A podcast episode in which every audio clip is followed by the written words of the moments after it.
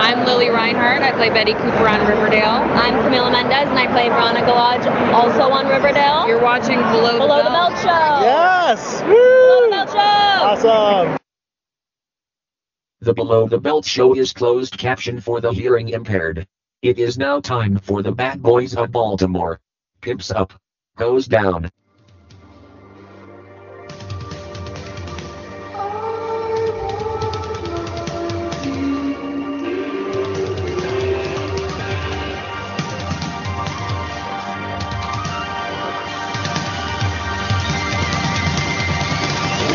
Oh, I live one here.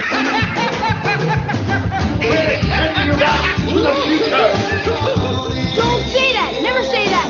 Goonies never say die! Wax on, wax off. They're here!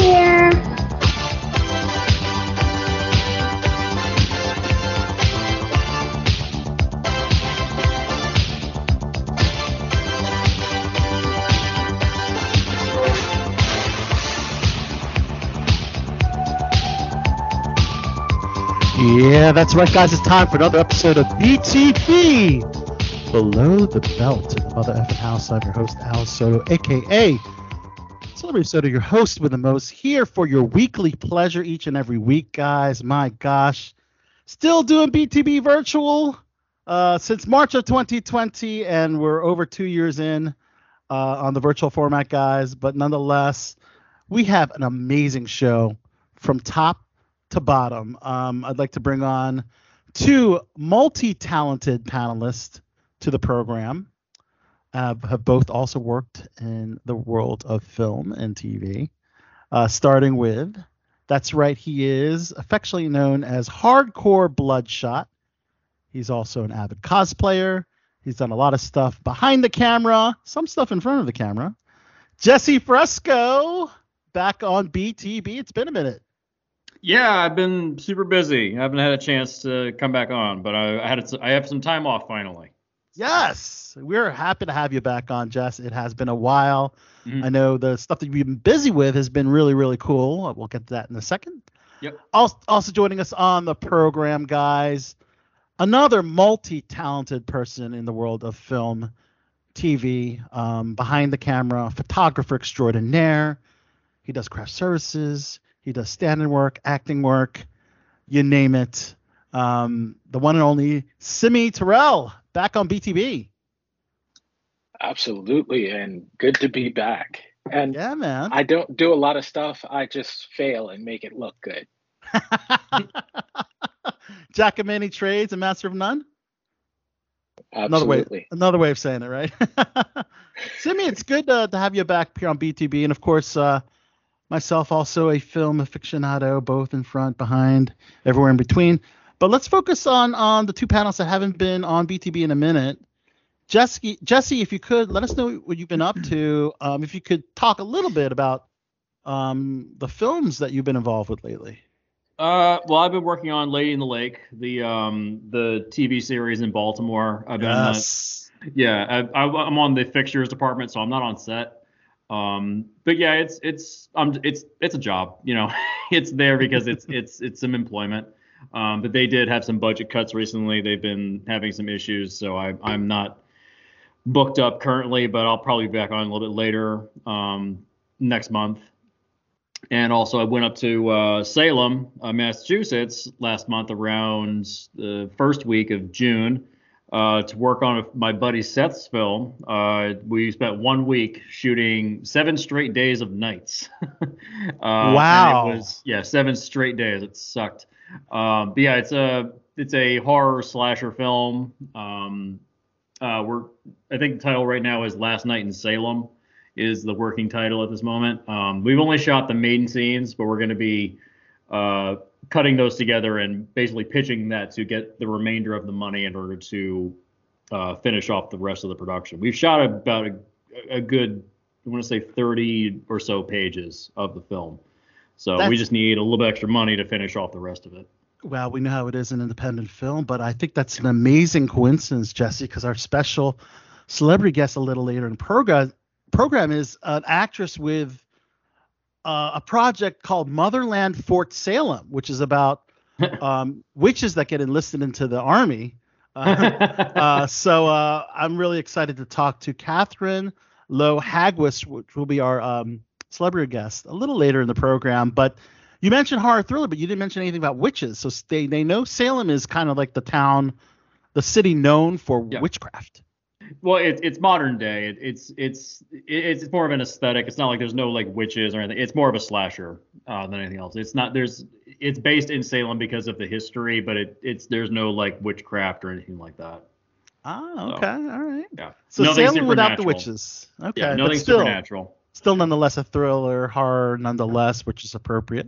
Yeah, but Very- it, all, it has shades of like Kevin Smith style of writing and stuff. There's lots of jokes that are pop culture and such. It's a little bit more like if it kind of reminds me of like Kevin Smith's Red State, a little bit of that film. Great film. Yeah, I actually Great, quite great. like. it. Underrated, underrated film. Yeah. That and Tusk are two of Kevin Smith's underrated uh, I did not care for Tusk very much. It's got Oh, its it was- moments, but I, It was it's- subversive. That was it was Yeah. wild. Got its moments. nice. Simi Terrell, uh, what what have you been working on? Oh man. So uh straight off of We Own the City with uh, Yes. with my car as a uh starring part in that because none of my Nice. parts were seen. You got the hero Um, car. All right. As they call it. yeah, right after right after that I went into uh working on Lady in the Lake as well and uh where I've uh, transitioned from uh, craft services to uh, stand-in to background actor. Yeah. That that is great. That is great that you're able to wear many hats for uh, the same production, and uh, hopefully that means an invite to the rap party, right, guys? Right? Right. Have either of you met the amazing uh, Queen Amidala herself? I call her her Star Wars character, Natalie Portman. I did not meet her. I did uh, get to talk to the uh, photographer and uh, stood quite a uh, not Close too far away from her. Yeah, She's very Close tiny proximity. now. She's very Yeah, tiny. she- she's she lost she all is. that weight from Thor. Yeah, I was good because she really, you know, bulked up as far in the muscle Yeah. department. Yeah, she To- got big, and then play she Lady lost Thor. it all. She Yeah. lost it all. Okay, but uh, when you see an actress of that presence, so what goes through your mind, Simi? You know what? They're just people like the rest of us. Okay, so but, you you, have, but Yeah. you got a little jaded Like- though, in a, I- in a way. only I, I get jaded by intelligence, and she is right up there with somebody that I want to have a conversation with. So yes, Yes. a little bit. All right, I like that. Very very nice. Wow, that's great. And um, I guess we'll we'll talk about that uh, in the when we talk about the Apple shows coming up because that show Leading Lake will be on Apple, and we'll kind of throw out a news bit on that. But yeah, let's let's talk about let's get into it, man. Let's talk about everything going on in the world of entertainment, uh, BTB style. So here we go with entertainment. It is time for the Hollywood Report. That's hot. That's bananas. That's off the chain.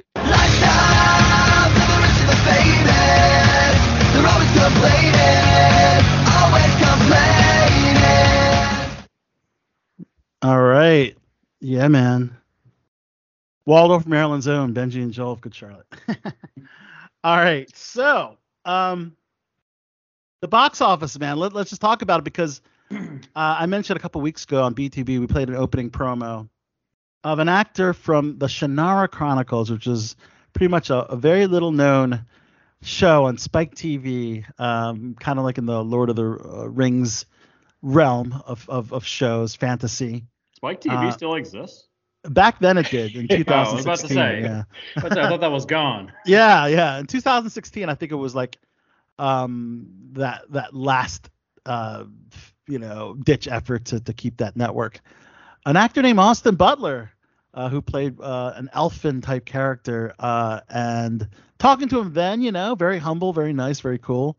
Didn't think, um, you know, fast forward five, six years later, he becomes this megastar, uh, starring as Elvis Presley himself in the Elvis biopic with Tom Hanks. And uh, no surprise there, guys, the number one movie, um, you know, uh, in America. So uh, I I think it's uh, I haven't had a chance to see it. I did see another top five film over the weekend, but uh, yeah, Elvis. Elvis is uh is uh the number one film. Um, and uh, has anyone in the room got a chance to see it, Nope.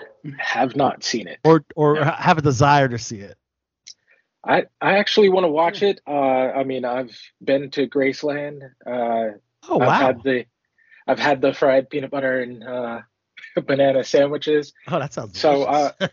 Not not a huge fan, but I am interested in the history and the music of Elvis. So.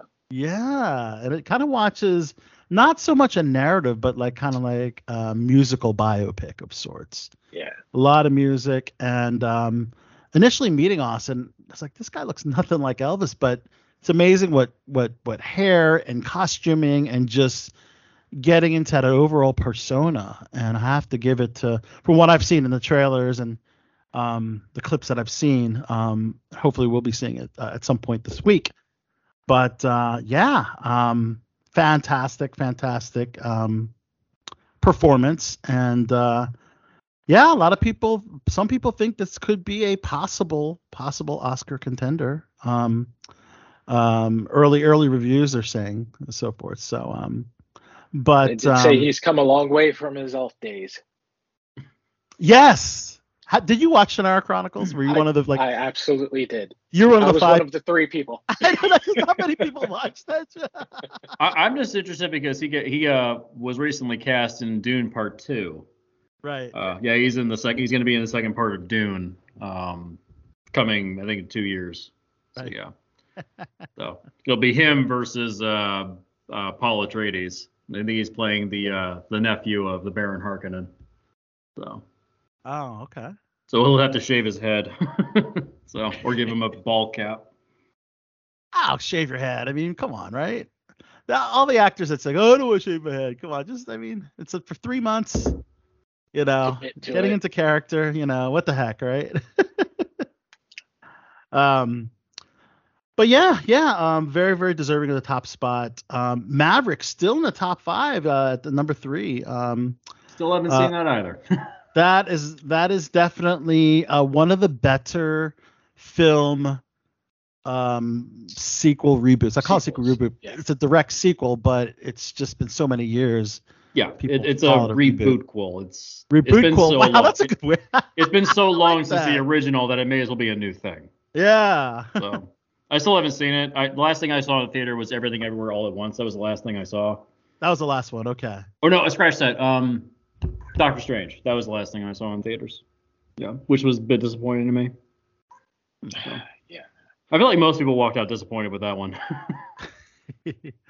uh, well, I I know one movie that didn't disappoint. That was uh, the number four movie that I got a chance to see, The Black Phone, um, which uh, you know it was it was cool to see Ethan Hawke in such such a psychopathic crazy role.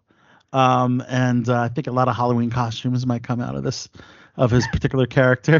when I think about that movie, I just think about the mask. That's, I'm the sorry. mask is uh, yeah. What do you think of the mask? It's creepy. I mean, you know.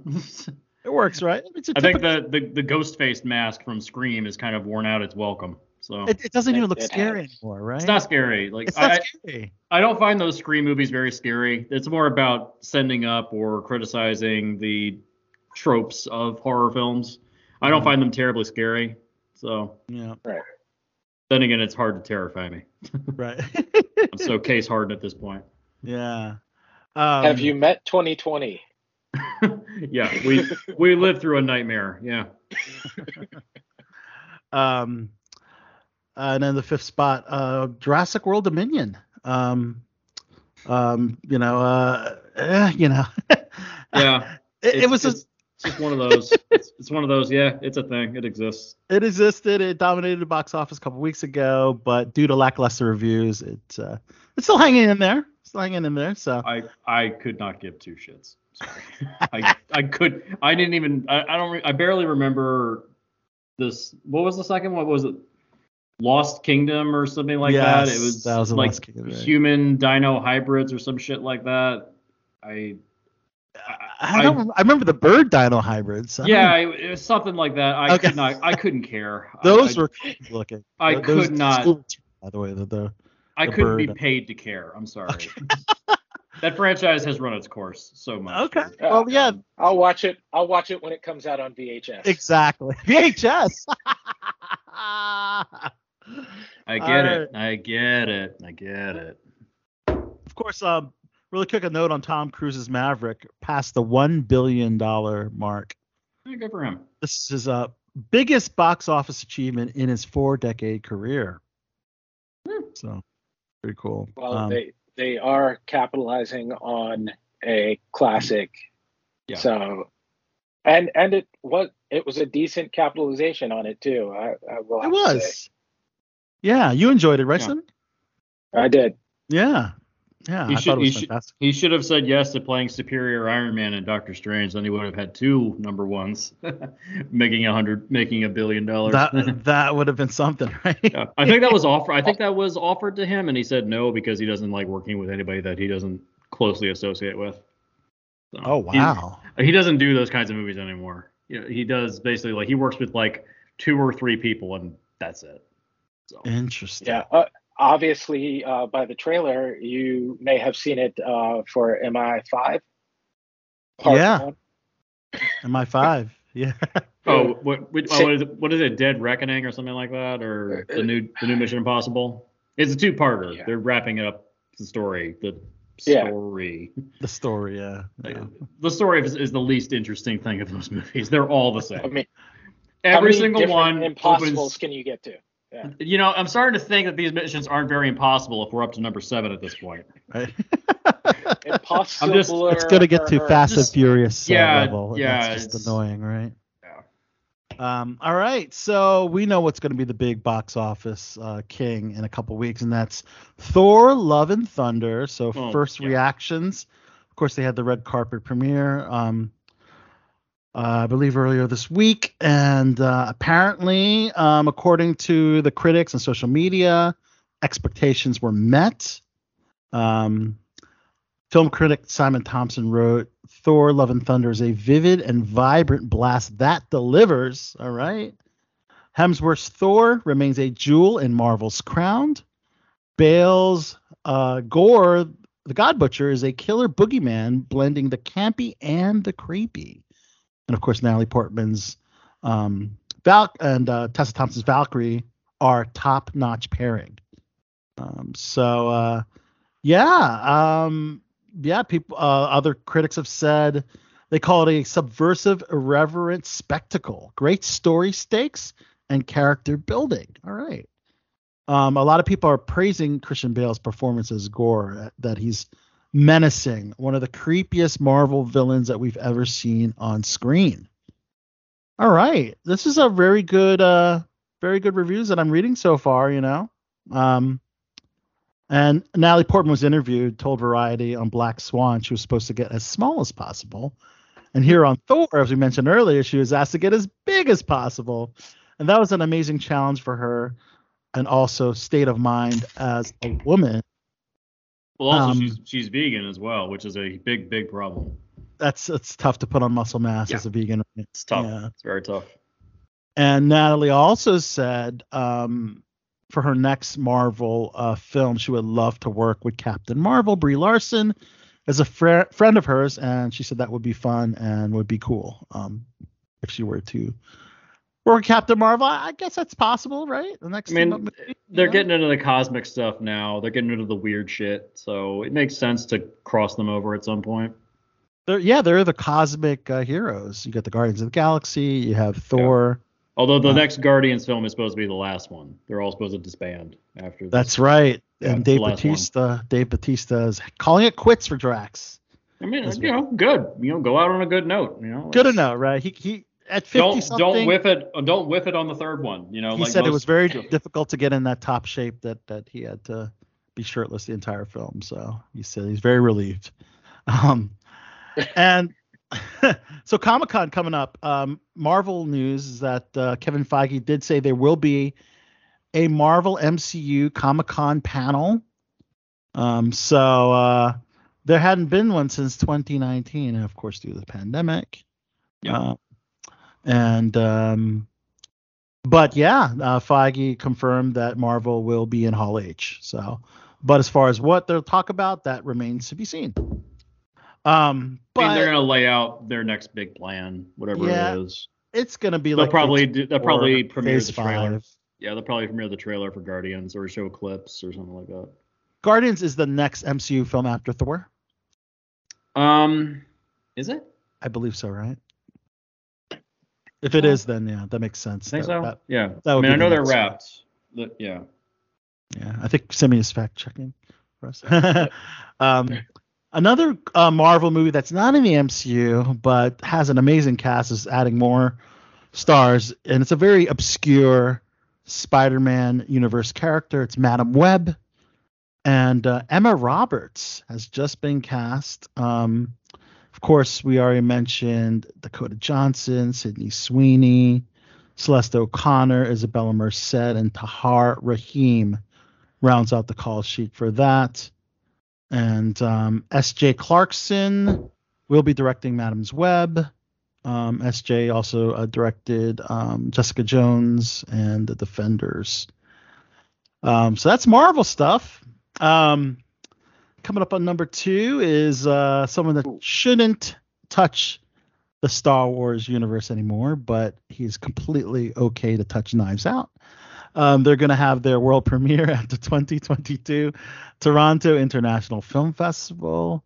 Um, this is probably the the third up there with the third biggest in North America film festival wise, uh, right after Sundance, I'd say, and, and Tribeca.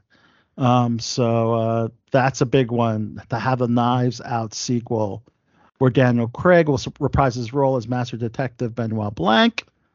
Um, What is that called? The uh, glass onion. I think is what that's it's called? right. Glass Onion, a Knives Out mystery. Yeah.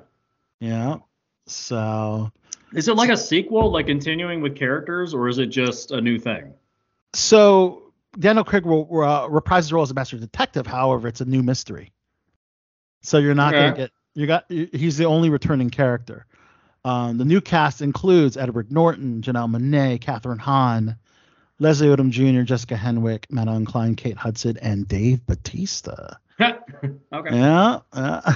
Uh, perfect segue back to this. So uh, after Thor: Love and Thunder is Black Panther: Wakanda Forever. Wakanda then- forever. Yes. The, the, the impending car crash that will be the big collapse. Why do you say why do you say car crash, Jesse? Dude, Why- I could not give a shit because, like, I'm sorry, they should have just canceled that after Chadwick passed away. Really? Like, seriously, just just pretend he's off this is in. the uh, this is the Oscar nominated Marvel film. No other think- Oscar. Did it uh, really Marvel deserve that though? Well, Best Picture is kind of. I mean, that's great for an Oscar movie. For for Yes, for Mar- but did it you know? deserve it though? Ah, It's just Iron it didn't Man. win. It didn't win. Didn't win. Well, of course So- it didn't win. but yeah, to it- be it's- among all those great films, which I can't recall which it what it went up against, but still, um, that that speaks volumes to have a Marvel movie, which traditionally Marvel movies, DC, Star Wars, they're ignored by the Oscars. They don't give a rat's Yeah. ass about, except for special effects, you know, categories. So you know, um, I don't know. I mean, uh, yeah. So we'll have to see how. Yeah, that's technically the premiere of the Knives Out is for the Toronto festival, and the, there's another murder mystery hit, hitting uh, theaters this year.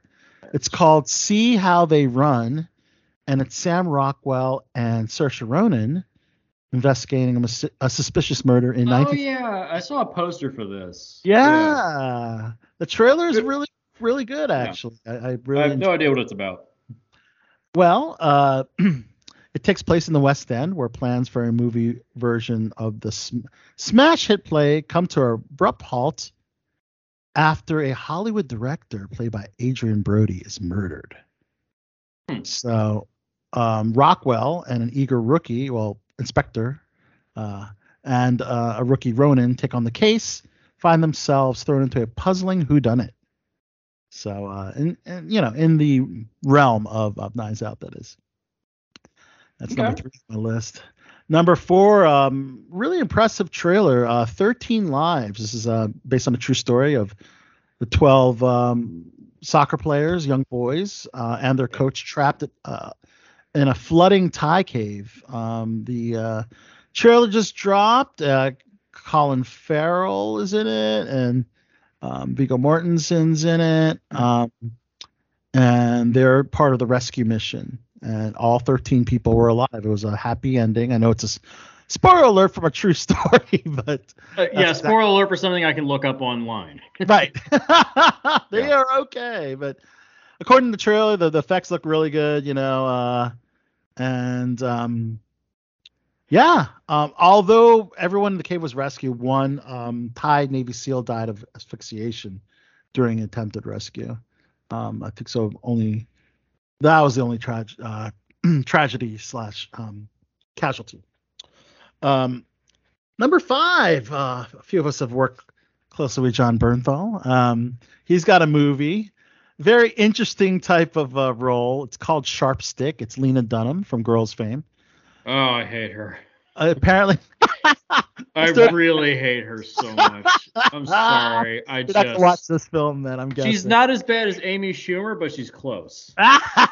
Oh, wow. represents Towson University, so I, I know. I, I really do not like Lena Dunham at all. it. Sorry.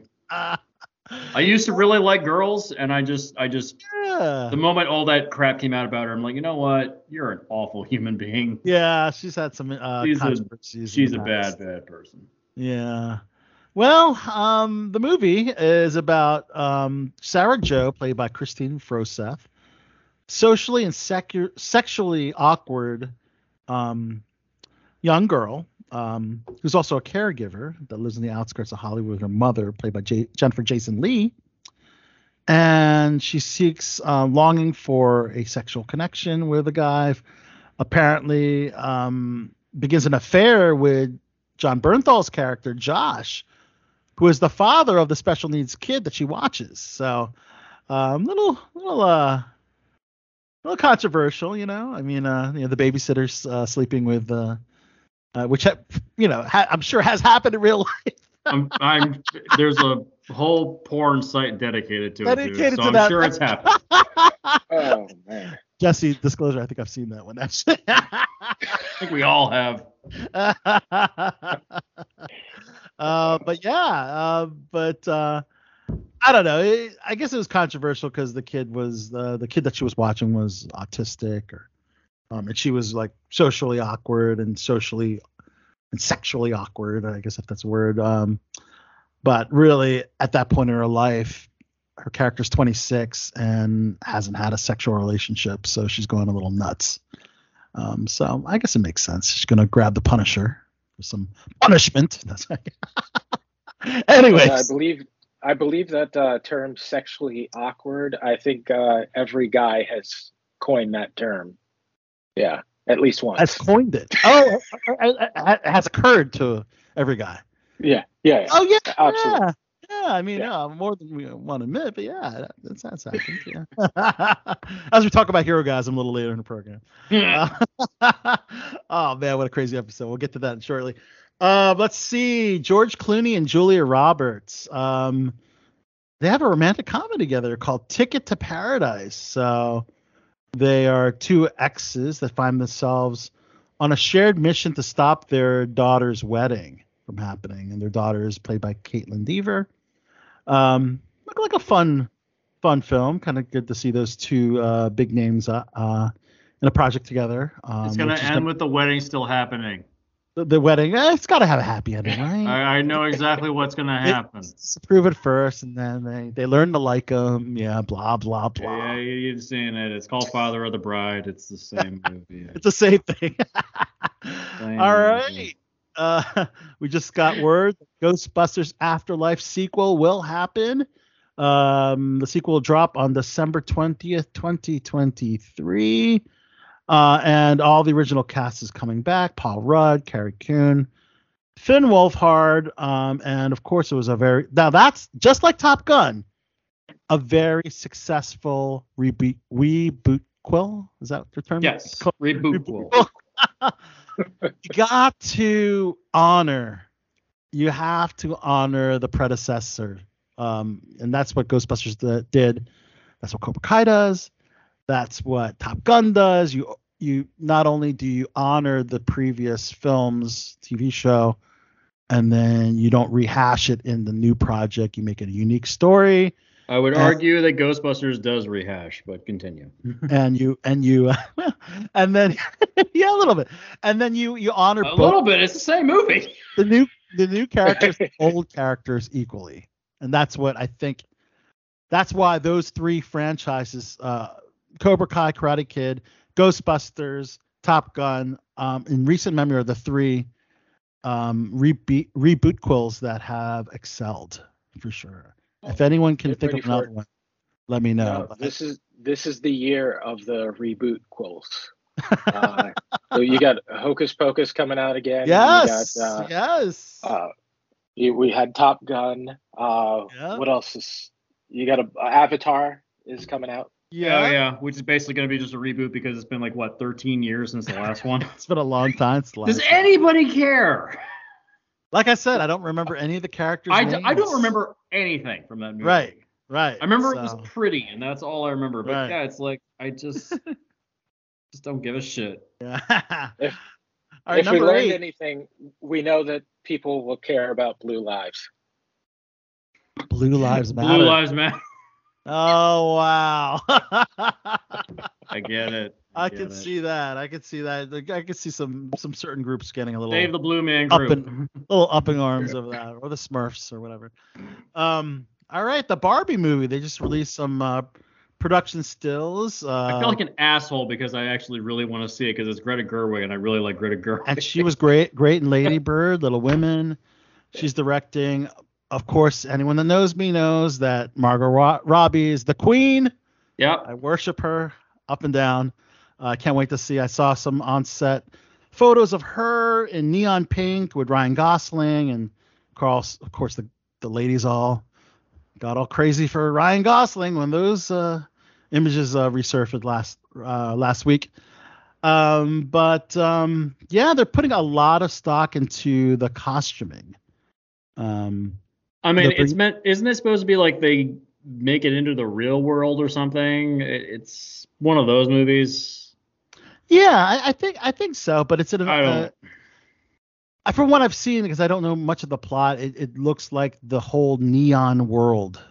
It's all about that neon world. So you're gonna have that reflected in the set dressing, and the costumes. In fact, they're getting the little woman costume designer back. Yeah. I Um, love the fact that Greta Gerwig herself actually dresses like the actual actors on set to maintain the vibe on the set. So She she'll dress does. she'll dress appropriately for the film she's working on. That's pretty cool. That's cool. You know, I dig that. she has enough pull that she can let she can do basically just do whatever she wants. And she could probably get on and do a cameo too if she wanted to. Um, i- I don't, in think, I don't think she cameos in her own movies. Yeah, I think she does. yeah. She's a great actress too. You figure Yeah, she would have. good. She's in uh, what was that? What was that movie with uh Ben Stiller? What was it? Oh, uh, Greenberg. Greenberg. Okay, I like Greenberg. Greenberg's quite quite she was good in that, huh? Yeah. I typically don't like Ben Stiller, but I like that movie.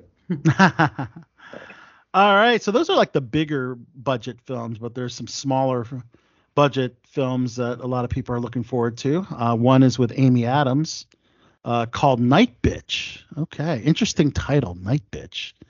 Um, so this tells the tale of a suburban mom throw, thrown into a stay-at-home routine of raising a toddler. Okay, sounds very interesting there, sarcastically, of course, uh, as she embraces the feral power deeply rooted in motherhood. She becomes increasingly aware of the bizarre and signs that she may be turning into a dog. Okay. What? She's, All right, move on. Yeah, I'm not watching Adams. that. it's based. it's based on Rachel Yoder's debut novel. So Ah, excuse me. yeah, That's how I God feel about you. that. I That's how you feel about it. Spreading COVID now. I'm joking. Mhm. um, on eight eight twenty four, which has a lot of great films. Um, there's a film called Love Lies Bleeding. They just announced a cast: Dave Franco, Ed Harris, Jena Malone, Katy O'Brian. Um, and basically it's dry, uh, described as a romance driven by ego, desire, and the American dream. That's all I have on that particular project, but pretty damn good cast. Um, Russell Crowe doing a film called The Pope's Exorcist. All right, this is a supernatural thriller. Um, uh, directed by Julius Avery, who uh, directed the horror movie Overlord. Um, he'll I play. like Overlord. Yeah. You like Overlord, right? Okay, so you might it's like this. It, it's the Wolfenstein movie. That's not Wolfenstein. Right. It, it's just just Wolfenstein. That's all it is. So uh, Crowe plays a real life figure. Father Gabriel Amorth, a priest who acted as chief exorcist of the Vatican and performed more than 100,000 exorcisms in his lifetime. Holy smokes. Well, I guess I as long as he's not playing. I have a feeling a lot of those were not real exorcists. Yeah, well, I have a as feeling. long as you can make somebody think that you are. Yeah, as But long as as you can make as, someone uh, think that they're actually possessed, you can get away with anything. You can get away. Yeah. yeah. Um. All right. Um. What else? Um. This is kind of a fun news. Not really news, but Christian Bale, which is number ten on my list. Um. Christian Bale said that he would return to portray Batman. I don't know why we would need it, but he said only if Christopher Nolan came back to. Um. When he was asked if he would reprise his role. Dude, we got two Batman already, man, and uh. Well, no, we have a multiverse. Fuck it, do it. We have a multiverse. So, uh, so the, okay, yeah. I, I mean, guess, yeah. te- I mean, technically, they, we have we have Ben Affleck, who's basically done. Uh, he he was supposed to be in Flashpoint. Michael Keaton's coming back for Flashpoint, and Flashpoint's apparently never going to be released ever at this point. Uh, no, I think it's going to go straight to HBO Max. oh, I, I've heard it is going to go. Yeah, th- Yeah. thanks, Ezra. You fucking asshole. what an asshole! What a dick! What a dude. what a fucking cocksucking piece of shit. Fuck he's him. a fucking piece of shit. Is given the amazing opportunity to to he leads his own DCU film. He can't keep his anger management issues under control. He's got a, a alleged, you know, um, he's a, creepy pedo- past with he's a pedophile and yeah, shit like that. right, Yeah, like- exactly. yeah, he's done after this movie. Um, it probably won't make any money. And then you've also got Robert Pattinson, and that film is, you know, that was one of my favorite movies this year. that will do well. That, that you know, that's good to cross that over, but it's like that Well- universe is so disconnected from everything. And then we have Amber Heard as Mara, who a lot of people hate. So, so Look at that, DCU is in that. DC is like a fucking train wreck. Like they got a lot of issues stops. right now. And they, actually, the, the multiverse is a complete logical way to explain if they want to recast. Yeah. Fuck. So uh, obviously, Flashpoint, Aquaman 2 are in the can. They're in it. And I mean, I don't think they're going to. Yeah, they can't they can't change it now. If they, They wanted to re they can't they can't reshoot anything from Flashpoint because apparently Barry Allen is in every scene. So you basically have to reshoot the whole movie. Aquaman 2 might Well, be a different story. I story, mean, you got to do that anyway because you can't find Ezra. Oh yeah. Well, I mean I, I mean like replace him with Grant Gustin and just never that say is anything. that's what I'm Just- thinking, Jesse. just Grant But Gustin. Basically, here's what you do: you just you just crop him out of the scenes and just replace him with Grant Gustin, and then just never address it. Right. It's like, oh yeah, he's always he's been here the whole time. Fuck it. No, what are you talking about? This- He's very deserving. Ah, he's been here the whole time. Plus, it ties in the Arrowverse to the DCAU, which is kind of nice. I think that would be really cool. They kind of did that with Crisis on Infinite Earths a little Yeah. bit. That one little scene, which is completely disconnected from the rest of the episode. right. But I think at this point, it's safe to say that that they're not really trying to cross over the TV stuff with the film stuff. it's a PR night for, for DCU right now. Yeah, And it, it, DC is a massive mess. I really hope they. no matter it how out. much Reddit Yeah. wants it to happen. Yeah. And there's still Yeah. the there's still the Snyderites that will never let that goddamn universe go. They will never. It's like, look, I get it. I'm The raising my hands. The Snyder Cut was better than the original cut of Justice League, but it wasn't a good movie. It was fine. But that's the thing, it's just fine. Like you can't build a universe on. Yeah, it was fine. Thoroughly entertained by that one. It's fine. It's fine. It's like, you know, it's just it's just fine. it's fine. Whatever. But you know, let it go, guys. All right, the last movie thing before we get into television is the um the Academy, new people to the Academy of Motion Pictures for the Oscars. Um include Ariana DeBose, Troy Kotsur, Billie Eilish, interesting for Billie. Um Cody Smith McPhee, Jessie Buckley, Jesse Plemons, Caitríona Balfe, Jamie Dornan, Shirley Ralph, Anya Taylor-Joy, and directors including Reinaldo Marcus Green, Sian Heder, uh, writers Zach Baylin, Alex Ross Perry, and film, crimi- film critic Leonard Maltin. Um, I wonder that's kind of a late uh, addition for him. He's been around forever. Um, but um, yeah, as SAG members, I still think it's cool that as SAG members we have the power to vote as well. Simi, you're in that club as well, and uh, um, yeah, I know the a lot of a lot of our peers have been. Uh, some of them have been chosen to be in the the nominating committee, which I think is an amazing perk of being in the union. Um, shout out to some friends, including James Malone, Victor Dobro, um, that are going to be on the film SAG NomCom um, for the upcoming SAG Awards. So that's pretty cool. Mhm. All right. I'm actually, I'm actually a little surprised by that uh, nomination or uh, that Billie Eilish is joining. Yeah. I think that's going to bring a little bit of balance, but uh, wasn't expecting that. yeah, someone that's excelled in the music world, by all means, could be in the Recording Academy. Obviously, I'm sure probably isn't already in the, the, the Grammys Recording Academy. Uh, be able to vote for that, but for film and TV, for someone that, as far as I know, the only thing she's acted in is Saturday Night Live, um, which she was a host for, which she did a fair job, you know, or as Jesse says, a fine job. You, don't, Um, you don't have uh, to act to be in there, right? It's just uh, you have Well, to be. associated with films. Yeah, uh, Yeah. invited, right? They extend the invitations. If you accept, you're in. Blah blah blah. Um, but yeah, all right. So let's move on to television. So number twelve on my list is Disney Plus stuff, and this would have been on the movie um, part, but Hocus Pocus two, which you alluded to earlier, Simi, is going straight to Disney Plus. So that puts it into the TV category. It's not going to theaters at all. Um, I don't think usually they'll put it in the theaters for a limited amount of time so it can be an Oscar conten- contention. But I don't think they feel this movie is going to be in that Oscar contention type of film. but Are it's they doing uh, the Disney Plus Plus? No, just Disney this one's uh, directly in Disney Plus. Okay. Yeah, so if you're already an existing subscriber, you get it. The original Sanderson sisters are back. Bette Midler, Sarah Jessica Parker, Kathy Najimy. And in the opening trailer, you get three high school students who are going to be like the new generation of witches. Whitney Peak, uh, Belissa Escobedo, and Lilia Buckingham. So um, This is just Yeah. the craft. I love it- the craft, by the no, way. I really wasn't there the a remake of the craft where There it was, was. like the new generation or something like that? It wasn't a big success. exactly. This is the same thing though. It's just But this the is a reboot quill. So that makes this one be- versus a versus a reboot. How the hell are they back? Didn't they die at the la- end of the last one? Yeah, But they're witches did. though. Oh, whatever. which is never die. I'm not the Right. biggest fan of Hocus Pocus. I think it's fine. Right. It's not like required viewing for my holiday season, my Right. Halloween season. Your Halloween season, that's right. No, Halloween starts on October 1st, or technically I should say September 1st, because we always do that. Uh, and so it's not really one that's like required viewing for me. I, I didn't grow up with it. It wasn't nostalgic for me. You know. So That's completely fair.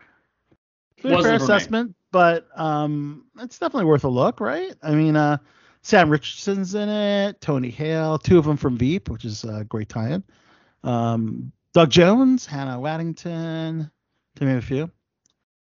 All right, let's not get into expecting much from it, so I can't be Yeah. disappointed. Yeah, right, exactly. But what did we enjoy on Disney Plus recently, guys? That would be Obi Wan Kenobi, which we talked a little bit about. Um, but I'll take a, a different take on it with a, with a new panel. Um, but I do have a news bit that they just revealed that Obi Wan was originally a full-fledged movie trilogy instead of a six-episode Disney Plus series. Screenwriter Stuart Beattie has um, actually um, has the writing credits on the Obi-Wan Kenobi uh, series, but it makes sense. It's three movies is roughly what six hours of content, right? And when you have six episodes, that's six, that pretty much equates to the trilogy right there. What we saw in Disney Plus, you know, and well, the reason they did a series is because Solo tanked. exactly Solo was what put that in the grave. That's exactly right, Jesse. Yep, Solo changed the direction of the system Yeah. according to Beattie. He said he liked Solo personally, but it didn't make a lot of money. Um, so what do you need to make a lot of money in a Star Wars movie? Just Don't to, reshoot the whole thing after 90% of it's been shot. yeah, well that that's true. Release the Lord Miller cut. I want to see what that looked like. I I really want to see what that looked like. That is that is yeah. The Lord Miller cut will be fantastic, Yeah. and because they apparently they're they're um they put a lot of their signature humor into it, and And they should have. It, it was a crime caper. Kathleen Like make Kennedy fun, didn't- make make it fun. yeah, she didn't want that humor and, in that that uh, lightheartedness, which you know was kind of it, it kind of worked. I mean, shit. I mean, Harrison Ford's version of Han Solo always came up with those, you know, one-liners. You know, um, Yeah. especially and then Princess Leia, of course, as well. Carrie Fisher did great too. So I, you're right. You're absolutely right. I think the Lord and Miller cut would be great. I know that Taika Waititi is directing um, a new film, which apparently won't go into production um, till next year, supposedly not this year, but apparently that's not going to do anything with the Skywalkers. That's Skywalkers are done. Thank God. Thank Christ. Oh Jesus. I'm so sick of it. I'm so tired of it, dude. Yeah. I'm just. okay. If there's Um, any massive complaint I can lev- I can levy against this Obi Wan show, it's that it just keeps going back to the fucking Skywalker stuff, and I'm just like, I don't care anymore. Skywalker saga, yep. And we're still getting it now with Obi Wan, but uh, for for you guys, were you satisfied with what you saw in Obi Wan? Was it Fine. better better than fine, Jesse? Fine. Just fine. Okay. How about you, Fine. Simi? It, I I watched it all the way through. That that, that that's saying something. Yeah, It, it for me wasn't. that's saying something. it wasn't infuriating to watch, but I don't think I'll watch it again. It wasn't riveting either. No, it wasn't. It's it's the problem is it's an interquel storyline, so you can't really change much. You're kind of stuck. right. You can't you can't like oh like the whole final battle between Vader and and Obi Wan. It's like oh are these guys gonna kill each other? Of course they're fucking not going to because we know that they end up in the next storyline. Storylines exactly. So what what's the like and then Leia is in there, she falls off the roof in the second episode, and I'm like, oh, is she gonna die? And of course she's not gonna fucking die because she's in the next she's in the later films. They everything they did was just to sort of placate fans that just want to see these characters come back, but it, the only character worked. that's under it worked. the only, the only character that's under any threat is Reva, and I didn't like the Reva character. A lot of people didn't get A lot- uh, like the Reva Ooh, character. A lot of people and, did not. Yeah. No, And- because because it and doesn't lot make of any people- sense. And I think a lot of people were misinterpretive of being racist when they criticized her. No, the problem is the character makes no sense. you know but yes i mean she's a youngling that was saved that wasn't killed off by anakin and now she's you know She turned to was saved. I thought that, because he does swipe down at her with his sword. i So guess he didn't kill her. well it, apparently they said that they found her in the gutter and i guess they were willing and maybe was she convinced them that that that's an interesting point like how was she able to, as a youngling Yeah. Yeah, how'd you how'd you survive that? Well she oh yeah that now, I'm- now i'm starting to recall that she actually pretended she was dead okay. And so that makes her evil. and then eventually So she kills like a thousand people just to get close to Darth Vader, so she can kill him. right That's like It's blowing crazy. up a building to get one person and saying the cost is worth it. it- it's crazy because you're Well- trying to wonder how do, why does Reva want to kill Darth eventually and turn on Because, Darth Vader? because she's angry at him for trying to kill Right. her, but it's like you didn't And- need to become evil to do that. and then I think they're just trying to say that angry anger makes you do stupid shit. crazy things, yeah. Yeah. Like Yeah. trying to try to kill off trying to kill off young Luke. I mean, she started getting second thoughts when she was picturing all the younglings getting saved. She's like, why am I trying to kill this kid? Granted, the main reason she was was because yes, Anakin is Darth. Uh, sorry, um, Luke is Anakin slash Darth Vader's son, and um, which she's trying to you know get back at Darth Vader for. Yeah. for. But uh, yeah, My it- my two know, I- I- biggest gripes, my two biggest gripes with the whole thing. One, during the fight scenes, you could see the stunt doubles. Yeah. Right. And then two, what? Yeah. Yeah, this show is yeah, very cheap. It's very I cheap. didn't. I didn't notice that. wow. How do I get around this laser gate? I don't know. You just walk around it. and then two, uh, it made me it made me hate Obi Wan. I mean, Really? Yeah. How so? Yeah, he- because he could have prevented everything. He could have just killed Darth, and everything would have been done. Can't. You know? We have a later movie we got to get to. Yeah, yeah, but he's responsible for all of the death that comes later. So there you go. Yeah. Wow. And He's now the that villain. now they're thinking of a season two, which they'd have to pro- now this this uh what we saw already was developed and was written. It was that script was ready for a long time. Originally supposed to be three movies, but now they're gonna have to come up with more material. How does Darth Vader and Obi Wan meet again? You know, are they gonna meet again in this in this uh, second series if it happens? Hasn't been greenlit officially yet, but the fans the fans want to see it, I'm sure. And and um I- um Ewan McGregor wants to do it again. He he's on board. Yeah. He already said that he'd, he'd I- love to do it. I will. I will watch it if they do it again, but it it reminds me of a very famous line from uh, Spaceballs, which Okay. was uh, "Evil will always win because good is dumb." Good is Yeah. dumb. Well, good is Yeah. boring, and and the bad guy, bad guys are more fun to watch. Um, Yeah. all right, moving on to Netflix, guys. Number thirteen on my list. Chris Pratt in talks to star and um, reteam with the Russo brothers, who he's worked with um, before. Uh, a new movie called Electric State. So this is an adaptation of a novel by Simon Stålenhag and Millie Bobby Brown, already attached to star. And it's set in an alternate future where um, a teenage girl, played by Millie Bobby Brown, realizes that a strange um, but very sweet robot has been sent to her by her missing brother. She and the robot set out to find the brother in a world of humans mixing with robots, uncovering a grand conspiracy in the process. Um, so they're going to start production in Atlanta this fall. Another big movie uh, to look forward to. Um, Netflix is also bringing Cameron Diaz out of acting retirement. Apparently, her last film was Annie, the film ad- adaptation of Annie. And she hasn't acted since, but apparently she was convinced by her friend Jamie Foxx, who she worked with closely on Annie and Any Given Sunday, uh, to um, star in a feature called Back in Action, which is interesting title because that's kind of what is going on with Cameron. She's back back on set. You know, she hasn't acted in quite some time. Um, interestingly, I'm, I'm very curious how she was convinced um, to to return to acting, and she was completely happy. Money. Money and yeah, money, money will, will convince anybody. Money will convince anybody. Right. um. So uh, yeah, that'll be really interesting. So back in action. Um. Will uh okay, so it's an action comedy film, but it's being kept under wraps, so we don't know much about it yet. Uh, what we do know is a little bit of this upcoming sci-fi epic, The Three Body Problem. They're just add, added more cast members. This is uh, Oh, DB and that? yeah. Did you know That is a this is dour fucking series, that's dude. that's uh Dave and DB from Game of Thrones showrunners. Uh. Oh no, Ah, never mind. They'll be okay. They'll Never do. mind. They're okay when there's uh, source material to follow through.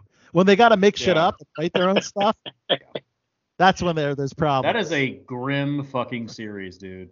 You've read the books, clearly. Yeah, it's a grim series. Well, basically, it's basically it's about how humanity is its own worst enemy, and we're gonna fuck everything up. Now, do you think we'll make Aliens don't want to come here because we're assholes. We'll make a good Well, television we're- show. We're on Um, track for that now, so that's good. A, a lot has to change. It's more like a future history kind of like analysis of what happens. Okay. Yeah, it's it's it's it's definitely difficult to adapt. Um, yeah. You're right. It's an ambitious tale about what happens when humanity discovers that they are not alone in the universe. and we fuck it up because we're like, oh well, they're everybody around everybody except us is an asshole, and everybody around us is a is a horrible, violent warmonger. it's like, Right. I'm sorry, aren't you all the same shit? Like, Wait, so so humanity is a bunch of Americans. Period. yeah. And what's funny, what's funny is that it's a Chinese novel. It's a Chinese novel. You're right. Chinese Yep. novel. Yeah. Yep. It's Liu Ch- Oh, yeah. Yu Si Jin's Hugo Award-winning trilogy. Mm. Um, so the new cast members include Jonathan Pryce from The Crown and Game of Thrones, Oh, okay. um, Eve Ridley from Peppa Pig, uh, Ben Schnetzer from Y: The Last Man, Rosalind Chao from Better Things. Um, of course, um, already cast is Isaac Gonzalez. Uh, Benedict Wong is going to be in it. Um, Jess Hong, Marlo Kelly, Alex Sharp. Um, so yeah, already a, a great cast. Um, and two more Game of Thrones alums, John Bradley and Liam Cunningham. Hmm. So that's Sir Davos, and uh, John Bradley plays Samwell Tarly, I believe. Yeah. Hmm. So that should be pretty cool. Yeah. What is that on Netflix? That's gonna be on Netflix. Hmm. Yeah, you looking forward to it? It'll make it. It'll make it through two seasons and be canceled. Oh I'm well, putting money on that right now. it's, is it three books? It's three books. Three books. Okay. Three books. so yeah, it, it's very dense, uh, but it's they're good books, but they it is a very grim ending. Ooh, wow. Okay. Basically, well, it's that- how like you, no, we're fucked. it's like Game of Thrones. yeah, well, we're, we're we're fucked. We can't get anything right. People don't want to interact with us. Bran, Bran the Broken is king. That's that's very grim. Oh, it's so stupid. It's so dumb. But again, they could do well with source material. As you know, seasons one through seven were great, right, Jesse? It's just the season eight uh, where they didn't have the source material and they had to kind of make up things um, because the You book mean was make up everything?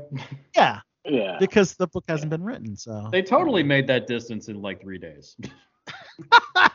right. Didn't it take you like a month the last time you had to do that? Yeah, that's a good point. Uh, let's see. So the. Umbrella Academy is now uh, the most uh, globally viewed English language series on Netflix this week, surpassing Stranger Things, which I know Jesse wasn't a fan of Stranger No. Things. But I gotta admit, I am looking forward to part two of Stranger Things, two feature-length movies uh, for the last two episodes. So you're getting a ton. Um, all right, over on HBO Max, let's talk a little bit about House of the Dragon. Um, they just Who revealed. cares? I think it's going to be great. it's going to be first of all, it's going to be at the San Diego Comic Con. As the cast will be in attendance, like Matt Smith and Paddy Considine. George R. R. Martin will be in the house. Maybe he'll give an update on the book as well. But uh, I made three more pages in the last six months. he's no he's no spring chicken too. He's he's got a he better get the stuffing right. he's he's gonna be dead before that. I know, I don't want to say that. Uh, yeah, but he's not a spring chicken. Yeah, but He, he he will never finish that last book. oh gosh, yeah. Ain't but gonna happen. Luckily, House of Dragon is is based on the Fire Fire and Blood um, novels. Yeah. Uh, from George R. R. Martin. So that that's a positive thing. If it's based on source material, you know that you know it has a you know the writing is going to be based on great works. You know already. I just So I, I I see it getting one season and everyone's kind of like, yeah, we don't care anymore. wow. We just don't give a shit. Like that ending pissed off everyone. Can you name one person that liked the ending? I didn't like the ending, but but I didn't hate the season. Really? I didn't hate the season. I thought the season was good Mm. until the end. The decisions made at the uh, the final Okay. episode. All right. I, I thought I thought uh, Daenerys going crazy on, on King's Landing was was epic. Um, the Cl- uh, Clegane Bowl was epic. Um, the you know the final battle, uh, the the the Night Watch, the Night Watchman's battle. Sorry, the um, what am I referring to? The Night King battle. The Night Uh, King, yeah. Yes, and, and the Army of the Dead. Um, al- although very dark, what was a great episode. Um, um, but yeah. Too dark. Okay. What? All right. Can I finally please you with some news, Jesse? Sure. Harley Quinn, the animated series, season three, the trailer. Yes. Hey, finally. I actually like that show a lot. yes, the trailer was just dropped. Um, again, a, a series, uh, one of my favorite animated series. Um, next to Invincible. I think those two are just very epic. Um, I haven't seen the boys. Uh, well, we'll get into boys a little later, but I haven't seen the boys uh, animated Series. I haven't watched it either. I do want to see it. Was but it called Diabolical or something like that? yeah, the boys Yeah. diabolical. Yeah. yeah. I Every episode is uh, self-contained, different creators. Hmm. But dude, this Harley. Have you seen the Harley Quinn animated series, Simi? It's I so. have not. Oh, it's so worth a look. Oh, man. it's so worth it. It's so Oh, good. great. It, it, it points. It makes fun of all the bullshit from the DC universe. Yeah. It And makes you- fun of Good. all the Snyderites and all that bullshit. There's an, op- the opening of one of the episodes is two guys arguing over how Snyder's Right. better than everybody else, and then just like they call them on their bullshit. Yeah, It's so great. I think it's gonna be fantastic, fantastic. Based on the trailer, of course, and it con- continues with the the romance. Now, now that Harley and Poison Ivy are, are have began to develop romantic feelings towards each Yeah. other. I mean, we kind of saw that was coming because that's been in the books for like what ten years now or something like that. Right. So. And Ivy, you know, fleeing her wedding with Kite Man to escape Gotham with Harley. So season three will continue to follow the two as they navigate. Kite. Man is great. Kite Man. He's such a fucking idiot. He's such a moron. right. Good character. Oh, uh, as they um, navigate their newfound romantic relationship. Yeah, great characters. Kite Man's great. Clayface is great. Um, what's the little guy's name? He's great. Um. The Oh, landlord in the wheelchair is great. Oh yeah. Uh, uh, Bane. Bane. Bane is, is great, and he sounds just like uh, Yeah. Uh, Tom just Hardy's Tom version. Hardy's version. They they found the voice yeah. alike, so that Yeah, was they're really making cool. fun So- of that. Yeah, yeah, it's kind of an exaggeration ver- version. Although Mark Hamill does not voice the Joker, which is kind of a shame. Oh well. I'm sure he was available. Yeah. No, Alan it's just, it's just they have another person come in to play the character. I think that Alan Mark Hamill's retired from doing that character. Oh, okay. Um, but I believe Alan Tudyk, yeah, Alan Tudyk does voice the Joker for the, Yeah. the animated series. So, um, also on HBO Max, Supergirl has a new series. Well, Melissa Benoist, that is. Um, it's going to be on HBO Max, and uh, it's called Girls on the Bus, a dramedy about four female journalists covering a presidential campaign. Okay, wonder which president. Hmm. Maybe your favorite, Jesse. um, uh, Kate Winslet is uh, also going to be doing something on HBO, star and executive produce um, a limited series, which she excels at, as Air, Mare of Easttown was awesome. Um, it's called Trust. It's a limited series in development, um, and it's based on a best-selling novel. Um, so it follows a wealthy financier who reads a novel based on his life and is upset with how he and his wife are portrayed hires a secretary to ghostwrite a memoir in hopes of setting the record straight. Okay. That doesn't sound too intriguing uh, yet, but uh, pretty bland description. it sounds bland as, far as description. But again, Mare of Easttown was a murder mystery, and that was pretty, pretty epic. yeah. All right. The boys, guys, number 15 on my list. Woohoo. All right. so let's go into the topic first before Simi uh, takes his bathroom before we get. And I, I and um, this is not a spoiler because this is our own. This is a free topic, free for all topic on your personal vision of Herogasm. It can cross any fandom. It can cross any kink or craziness. Um, it can be located anywhere in the world. Um, and who is on the guest list? Um, and uh, I thought Jesse, uh, you would be a, a great person to start off with this uh, fantasy question, if you will, of Jesse Fresco's own personal herogasm. Let's hear it. Uh, I didn't think about this too much. Um, come back to me. Oh, we'll come back to you. All right, Simi, you, you, it seems like your wheels are still turning, so I'll I'll, I'll start out. Yeah. I mean, this is the top that I created. I just kind of just roughly put something together. Um, um, first of all, uh, it has to be uh, hosted by Love Sausage, the uh, the soup with the elongated penis. I think Love Sausage should greet everybody that uh, enters the room. That that's probably the only similarity to what we saw in the boys, but we're not going to get into that just uh, much yet, Simi. Don't want to. Uh, but I will not be hosting Herogasm with any member of my family. That's a huge difference because some awkwardness is going on there. All right. Um, I would love to have different rooms for the Herogasm. Um, so um, what I visualize is maybe a mansion, a beachside mansion, maybe Malibu, something crazy, right? But That's we're what gonna get that- that's what the comic is. right, but but I'm gonna have yeah. Okay, so that that was a slightly different than um a mansion in the northeast um of the U.S. Yeah. North, yeah. But um, this one will have incorporate everybody's favorite fandoms. For Game of Thrones fans, there will be many um, Iron Thrones where multiple people can have sex on. Um, and the host of that room would be Daenerys, uh, of course.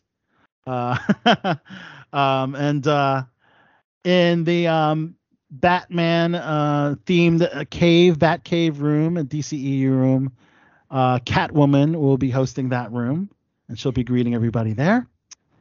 Uh, in the Star Wars theme room, um, uh, of course, of course, um, Twi'leks, many color, different color, you know, any color Twi'lek, any person of color Twi'lek, uh, welcomed with their long appendages and their sexy slave outfits. Um, they'll be greeted in the Star Wars room, and of course, we have to have, we have to have in the Star Wars room, lightsaber dildos of every color. So you go in the Star Wars room, you pick your Twi'lek, you pick your lightsaber dildo, and there you go. That's the Star Wars room. uh, and the can, can we can we elaborate on the lightsaber dildo, please? so the light I'm- light I'm- the lightsaber dildo, although a laser would be much more effective in fighting, it's not so effective in fucking. So I would just envision it's not so effective and fuck it. Yeah, I think that's a I, good I would. I I would envision a dildo shaped um, of any color of lightsaber uh, to uh, erect uh, at the uh, lightsaber wielder's choosing, and they can use that as a toy. They can, you know, whatever. I know it's getting really crazy and weird. I get it. I get it. But this is this is the thing. It's it's it's a multi-verse, multi-fandom Herogasm. That would be my hero. And of course, yes, also in the DCE room would be Margot Robbie, my favorite, my queen, uh, as Harley Quinn, uh, and of course Poison Ivy as well. So uh, they will be in the DCEU room and uh, in the Marvel room. The Marvel room, I uh, envision an Asgardian themed room. Um, because you know, Asgardian is kind of loosely based on uh, Roman and Greek mythology, right? Loosely. Asgardians is Norse mythology. Yeah, so I'm I'm com- completely picturing Caligula, marble steps, people fucking on marble steps everywhere, um, and it it could be very very crazy. Um, VIPs include um, Leonardo DiCaprio, um, Thanos. Um, I already mentioned Mark. Did I mention Margot Robbie? and and any friends that want to go. So there you go. Um, oh, and the flying dildos um, that that we saw that will that will be also used. oh God. Where's Tiffany? This would be a perfect topic for her to discuss. I know, I know. She did text me that. Uh, sh- well, I guess we shouldn't be surprised, but baby duties, of course, for Tiffany. That's um, fine. I figured. um, because yeah, they got to get the baby to bed and his bath, blah blah blah. Um, Simi or Jesse, you gotta, you gotta. Uh, I'm gonna let Jesse go ahead. Uh, Okay. I'm trying to be as creative as possible. So one room is basically composed completely of Clayface. He creates the whole room himself. Use your imagination. Um, after that, um, Mystique gets a room all for herself because she can turn into literally anybody. Ooh, that's a good one. So there, so yeah, that's that's one. So room you can you her. can you can literally fuck anyone you want. exactly, yeah. Um, after That's a good one. that, Wheels Hmm. are still turning. yeah, wheels are still turning. This, this is a tough one. Do you have any VIP guest lists that you uh Uh, VIP guest list. Uh, that, that you who you want there? Who would you invite? I don't know. This is fantasy. This is fantasy. Hmm. I'm paralyzed by choice right now because Okay. there's so many options. But I like your mystique. Um, Yeah. Because I think that you can. I mean, the choices are endless, Yeah. and you could never Endless. get bored. yeah. You could. In fact, Mystique would be the perfect wife. Because you can never. you can never get bored. And if you're if you get in a fight with Mystique, you can tell her to change to somebody else, um, and you can get over it. exactly. exactly. Okay, cool. Simi, you got something? What, what do you? Uh, how do you envision I- your hero gasm? Okay. Uh, so set me up. Or is there supposed to be uh, uh, multiple rooms? How how are we doing? It's basically your superhero fandom sexcapade mansion. Anything goes. Any rules. Okay, so I'm gonna borrow a little bit from uh, Doctor Strange and the multiverse of madness, Okay. where you're opening different portals to different worlds. There's already the, the portal's already the joke. di- different different versions of. Yeah, well, yeah, there's definitely multiple portals there, but uh, different versions of the same people. Uh, and I think that's also going to open up on the Amazonians. Yeah, borrow a little bit from uh, Wonder Woman. Bring Yes, the muscular women into the fold. Okay. But it's all it's all women, Simi, right? Is that what- Yeah, strong, intelligent women, And beautiful. Let's not forget. and and yeah, well, aren't they all? In aren't they own way? all? They are, they are Amazonian, right? The Amazonian And, uh, right there. I mean, just Amazon itself would, would be would be a perfect one. And who's on your guest list? Uh, you know, I think on that guest list there would be the Beast. Okay. X Men's the Beast. Oh, of course, No description needed there. Okay. there you go. There you go. Oh, Incredible Hulk would be a good one. too.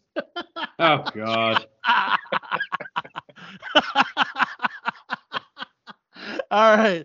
I think this is a good time um to take um a semi break um where uh Jess and I will talk a few more minutes about what we saw in the boys and Simi uh will uh take a little bit of a uh a bathroom break and then we're going to go into the classic cut. So we're going to probably talk about 5 minutes of the boys and take a classic cut break. How's that sound? Cool. Oh, let's talk about the boys. Um, Jesse, um, what do you what are you loving about? Because we, of course, you love season three Yeah. so far, right? Yeah, season three has actually been got- the best one so far. We've gotten six episodes so far. We have Jensen Ackles returning as Soldier Boy, Not Captain America. not Cap. well, they call him like the douchey Captain America, but I well, thought he's, he's really Captain. America and Bucky combined. Right, That he's he's combined together, and he's an asshole. right. So But he was not the. I mean, there's a lot of like great characters. I mean, there was um, Blue Hawk.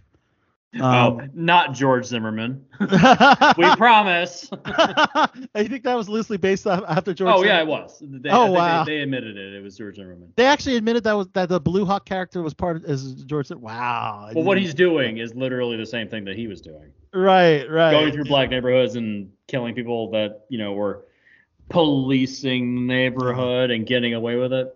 Yeah. No, he yeah. Of course, they had to make him more despicable, um, because he caused um A Train's uh, brother uh, to be Yeah. paralyzed, never walk again, and of course, wow, A Train takes it out on Blue Hawk and, and literally uses his powers, drags his That was pretty body awesome. across the street, which is pretty Yeah. much ripped into uh, a carcass by the end of by the end of that. That was just ridiculous. Um, we also saw Karl Urban and Huey, uh, sorry, Butcher, that is, played by Karl Urban, and Huey Mm. played by Jack Quaid, uh, taking the the serum, the uh, Compound V. Um, and this is a, a different type of uh, compound because it doesn't it doesn't affect them permanently. It just gives them yeah, it's temporary. temporary powers, whereas Karl Urban's uh, Butcher's uh, powers are very similar to uh, Homelander as far as the uh, heat vision and super strength. Um, In many I- ways, this is actually better than the comic, because in the comic, I think they just take it once and they permanently have powers. So and they permanently have powers. I think that's I think that's what it was, as far as I'm aware. Um, I actually tried to reread the books recently, and I just didn't like them. And I have the graphic novels, and when I have time, I will intend to read them. They're very mean spirited. Um, Oh wow, mean spirit. I- well, they're mean spirited in that it's just like there's no sympathetic character. There's nobody to root for. Okay. Like it was made back in the mid aughts. It was very easy to be angry in the mid aughts. Wow. Like we were in middle of two wars. Uh, 9/11 had happened not long before that. Bush was in office. Like it was very easy to be angry. And those books are just they're just angry. They're just like spewing venom at everything. There's just there's no there's nobody to root for. There's no hero. There's no thing. There's no like even Huey is an asshole. He's kind of a, just a so giant. He's a giant TV version. They make people likable. Like they made the characters interesting and likable, whereas like Right. Butcher in the book is is a murderer and he's completely unlikable. He's a despicable prick. Uh, there's nothing redeeming about him in any way, shape, or form. He's a bully. He's a prick. Uh, Karl Urban is much more interesting. He's much more sympathetic. You feel for his his situation. Like everybody, like the like the female in the comic, Kimiko in the show, the female has no characterization in the book. Nothing.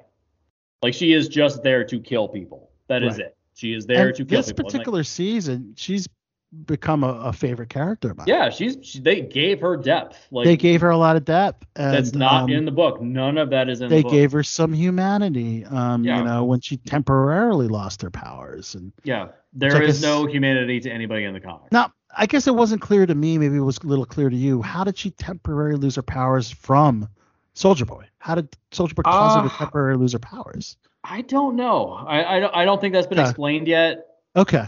I don't I don't know. Okay. Because uh, she does get the powers somewhat back because she's able to fend for herself Yeah. and Frenchie when they're you know, held captive by the Russian mafia type um, Yeah. folks Nina. and Yeah. Nina and, and those folks, uh, and able to escape, you know, um, which would seem initially very, very grim. Um, but overall, yeah, fantastic. And Huey, Huey's uh, power is a, a teleporter, but as as Oh, he yeah. teleports, The the answer to this question that I've always had is like, wait a minute, if you can teleport, doesn't that mean your clothes don't go with you? It's like, oh yeah, the, the, the clothes don't go with him. he shows up, he's naked. is that It's is like, there a yeah, scientific fact that that's what happens when you teleport? Because everything because that's they're cellu- not they're not part of you. They hang everything on that's you. cellular to you will go. yeah, yeah, Okay. So glasses. Um, yeah. Any kind of physical object that's Physical not objects part of your DNA, it wouldn't go with you. It would not go with you. Okay. Yeah, it makes sense. we, we got a lot of Huey's butts. I mean, he got hit on it at the, the Herogasm, uh, which is funny because he said, "Sorry, my asshole needs a break," which he declined. But then, you know, I love Starlight. I love Erin Moriarty. Uh, Yeah. But you know, when when he took her teleporting, she was a little shy on the nudity. There was no nudity, and I, I you know, I, I'm all, I'm all for equal opportunity nudity. That, that's fine. I understand there's got to be male nudity, but where was Starlight? I know the, the you know the fans, the fans, the guys, the guys wanted to see Starlight, but uh, no, she didn't do any nudity um, for her scene, even though she was implied nude. Um, but we saw a hell of a lot of it in Herogasm. Um, yeah. it it's was definitely toned down from the comic. It's really wild. Like the book, the, the the comic is much more extreme. Much more extreme? Okay. There's there's like there's bestiality in it. Uh, like a woman's getting fucked by a dog. Uh, there's a scene of like a, people running a train on this on this like on, on they're running a train on She-Hulk. Um, yeah, it, there's a lot they like should have had a She-Hulk character in there. they imply they imply um, that Homelander is actually bisexual uh, by hooking up with a guy, um, and he's like he's like he's like oh should, I feel weird about this, and the guy that he hooks up with says oh we're just two dudes just hanging out. It's like that, that's another problem I have with the comics that there's a lot of jokes at the expense of people's sexuality. Like what's the joke? Oh he's gay. No, what's the joke? No, the joke is that he's gay. It's like that. A lot of that mid aughts humor, or it's like that didn't age well. okay. Yeah. It's interesting you mentioned that was in the comic book because once we saw Homelander at the Herogasm Mm. venue, it was just a big brawl with Yeah. him and Soldier Boy, It was pretty good when he crushed Ant Man. That was pretty funny. and he crushed Ant Man in the process. Yeah, that was great. Uh, Mother's Milk tried to stand up to to him, but uh, you know what? He he's not a soup. I wouldn't advise anyone with normal uh, abilities, um, civilian abilities, to step up to anybody that's a soup. That's suicide, uh, basically. yeah, that I, I will say MM story is kind of the least interesting to me at this point because he's done he's doing a literally like Mm, he's doing really stupid shit. Right. Like you know better. you you know you can't take this guy on. Right. Yeah. Um. Oh, what else has been good? Oh yeah, we saw the Deep getting on with an octopus, oh god. which apparently was crazy, he not only fucked an octopus, he was forced to eat an octopus. Oh Um, God. so there was a lot of. I mean, that that's got to be very tragic for someone for the King of the Seas, Yeah. you know. Um, Homelander has become like the best villain of all time. yeah, Yeah. he's. What's What's great is that this is you love to hate him. th- this is. You love to hate him. this is Zack Snyder's version of Superman. That scene where he flips out at the audience and he's like, "I'm better than all of you." Like yeah. that's Snyder's version of Superman. And and the main antagonist, the father in Invincible. yeah, familiar. like Very that's, similar. That's what it is. Like I'm better than you. Why? Why do you? Like, Exactly. you should be worshiping me. Why are you not? Like I am better than you. Like that's what Snyder and then Snyder apparently when the whole the first episode makes fun of the uh, the Snyder cut. Right. yeah. And um Yeah, it apparently does. Sn- Snyder is apparently a fan of the show and he watches it and he's like, "Oh yeah, I was all flattered by that." It's like you realize they're making fun of you, right? I remember like- they tweeted. He tweeted something about that. Yeah, it's like either one, he is aware of it and he's just laughing along with it, or two, he's the densest fucking human being on the planet and doesn't get the joke that they're making fun of him. Yeah. Like, yeah, it's either he is in on the joke or he's a complete moron. So, I I prefer to think the latter because, Mhm. dude, it's just he's not a All very creative person. All right. Well, that was our boys' talk, uh, mostly of episode six, the Hero Gasm episode. Yeah. There's two more, I Um, think, left in the season. Two more left. Only eight, two more episodes left. Episode seven and I eight. am eight episodes for a show like this per season is perfect. Like you don't Yes. need like I'm I'm sick of seeing Oh. shows having like 20 episodes. Twenty Too- episodes on CW. Come on, that's Like- fucking ridiculous, dude. Especially considering the fact that only a third of them are actually required for the main story. right. You really don't need most of that shit. Right. yeah. All right. Well, when we get back for a classic cut break, we will uh, talk a, a few more other things coming up on Amazon, uh, Paramount Plus, um, Apple, and Hulu, um, and uh, a couple more uh, celebrity gossip stuff coming up on BTB, and our special guest, um, Catherine Lowe Hagquist. Um, so um, for the classic cut, I thought a great um, song would be a little bit of a guilty pleasure that I saw last week um, Avril Lavigne, the pop punk princess from the early 2000s. Major, major crush on her.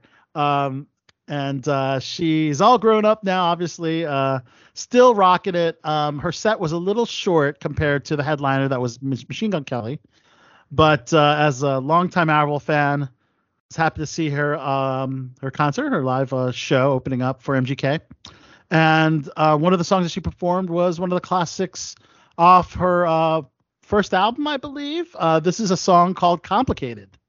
Uh, so, so this oh, is it. That's going back. Yeah, go way, way back. And uh, we're going to start playing our Awesome Con um, exclusive interviews. I talk to voice actor Wes Johnson, um, which is a great one. Wes Johnson and Mike Rossum in tandem, um, which is going to be after classic cut. So we'll be back right after that. So stay tuned here on BTB. Tell me gonna make things so complicated.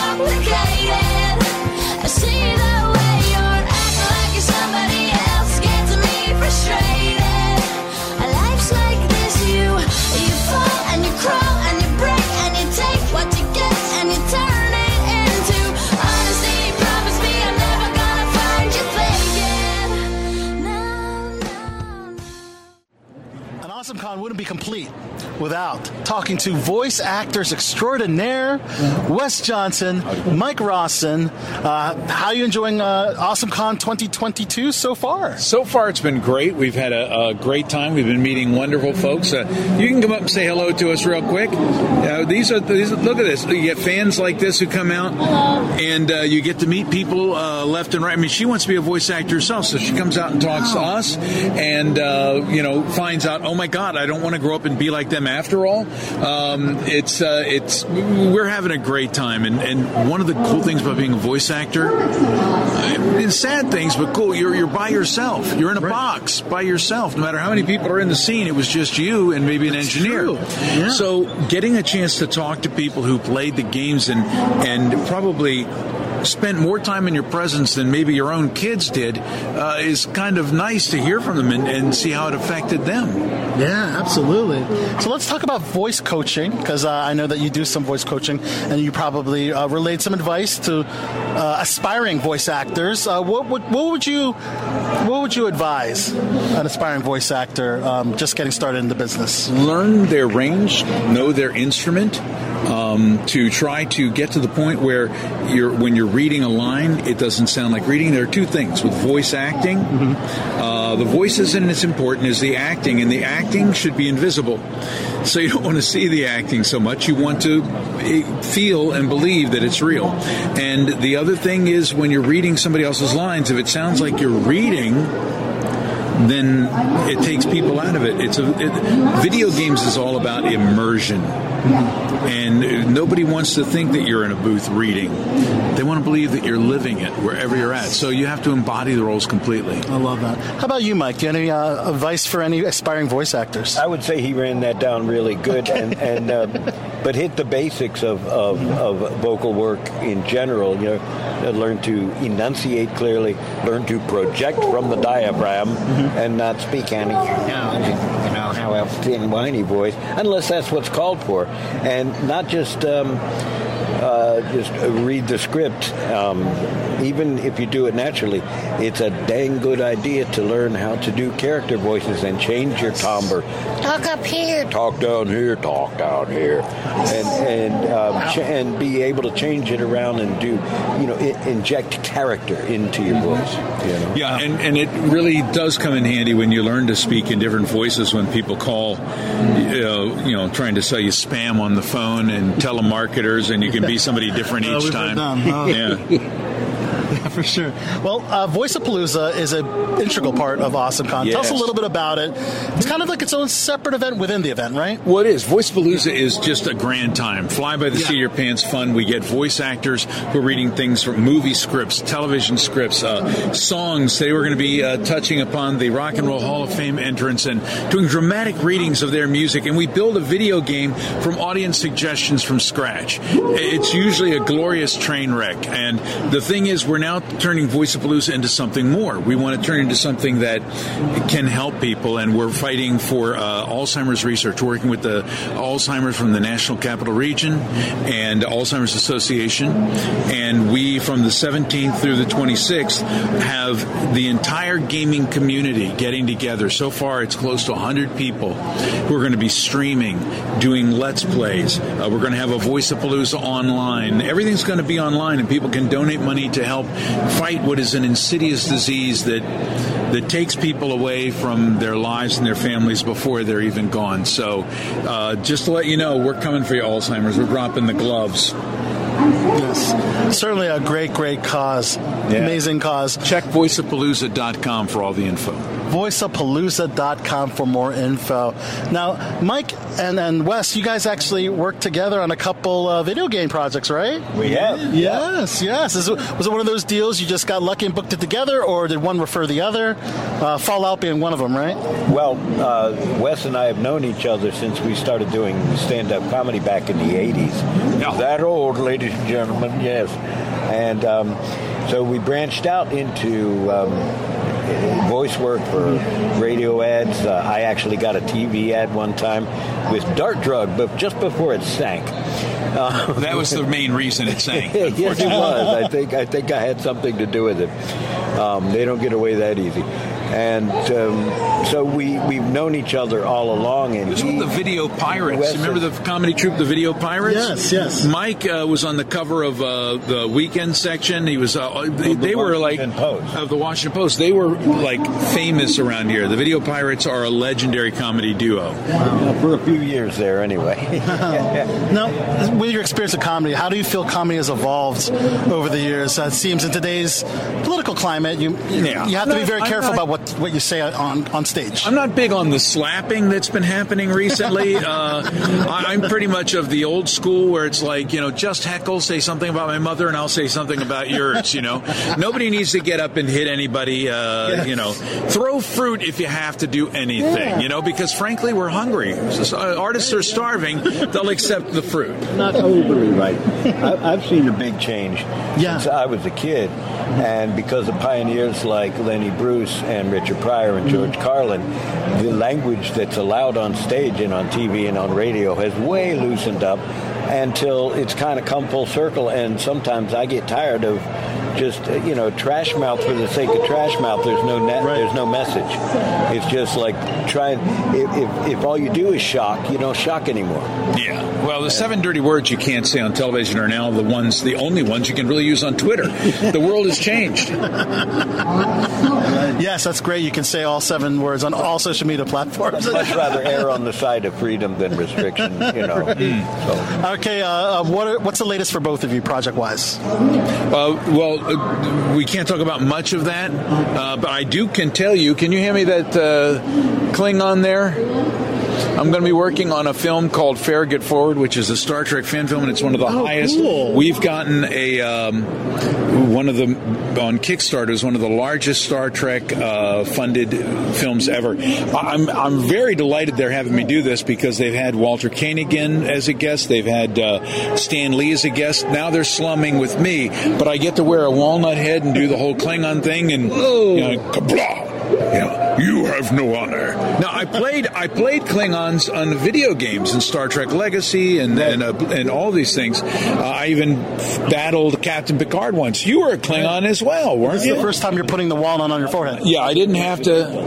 Yeah, I didn't have to put a walnut on my forehead for, for video games. In fact, I don't normally dress like the characters, but here at AwesomeCon, we're taking pictures with the fans at uh, Epic Photo Booth, and so I brought out the Wabbajack, I brought out the Staff of Sheogorath, and to be honest, people would rather pose with those than me. Wow, that's a pretty awesome outfit. Look at that. That's that's slick. That Pretty is- fly. It's pretty damn fly. If you ask myself, how about you, Mike? What's the latest and greatest? Um, well, um, actually, um, my latest job is uh, just trying to think of something to do. I'm kind of retired, and um, I haven't um, had any work for a while. Not because I haven't tried, but because I don't want to try. I'm tired, and I'm old, and I'm frail. Uh-huh. This I is still- what ninjas say when they're trying to cover their tracks. if something comes along, I'll jump on it. I, I certainly will, but only if it doesn't take too much effort on my part. I like to play music with friends, and I like. I see the ukulele. Yep. Yeah, you You're got- serenading some of your fans. Can, can you play a little something quick for us? A little quick. Uh, Yeah. let's see. What do we got? What do we got? Yeah, what's a, what's a quick one? Um, da, da, da,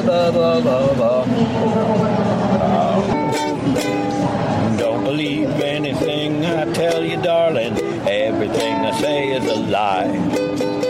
There ain't a single shred of truth in anything I've ever said. It's all been pie in the sky. I told you I was Champagne Charlie. Really, I'm just six pack Pete. I told you I roared around town on a Harley, but all I got to roaring is my two flat feet. Oh yeah, the clothing and the cars were rented. The names and the places all invented. Baby, when I said it, I really, really meant it. But everything I say is a lie. Cue the horns and on from there. Da, bow, ba, da, ba, da, ba, bow. Everything I say is a lie. I guess I'm just that kind of guy. I told you I stayed at the Waldorf Astoria and I was a trader in stocks. But really, I live at the Y in Peoria, and I only own three pairs of socks. I got the conscience of an alligator. I'm one pernicious prevaricator. I'll tell you something new or true or better, different later. Everything I say is a lie.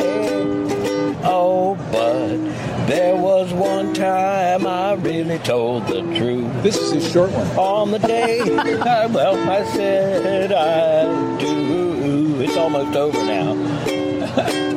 I know you don't believe me anymore. I wouldn't if I were you. So now you know the reason why ever gave you was an alibi. Cross my heart and hope to die. Everything I say is a lie. I really mean it. Everything I say is a lie. And I'm not kidding. Everything I say is a lie. Just being honest. Everything I ever told you was just an outright bald-faced, big, fat, stinking lie, lie, lie. Lie, lie, lie, lie, lie, lie, lie. nice remix. Lie, lie, lie.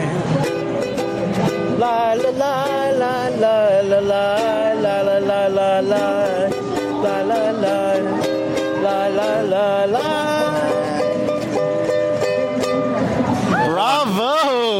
Simon's lawyers are on Mike the phone. Rawson, wow.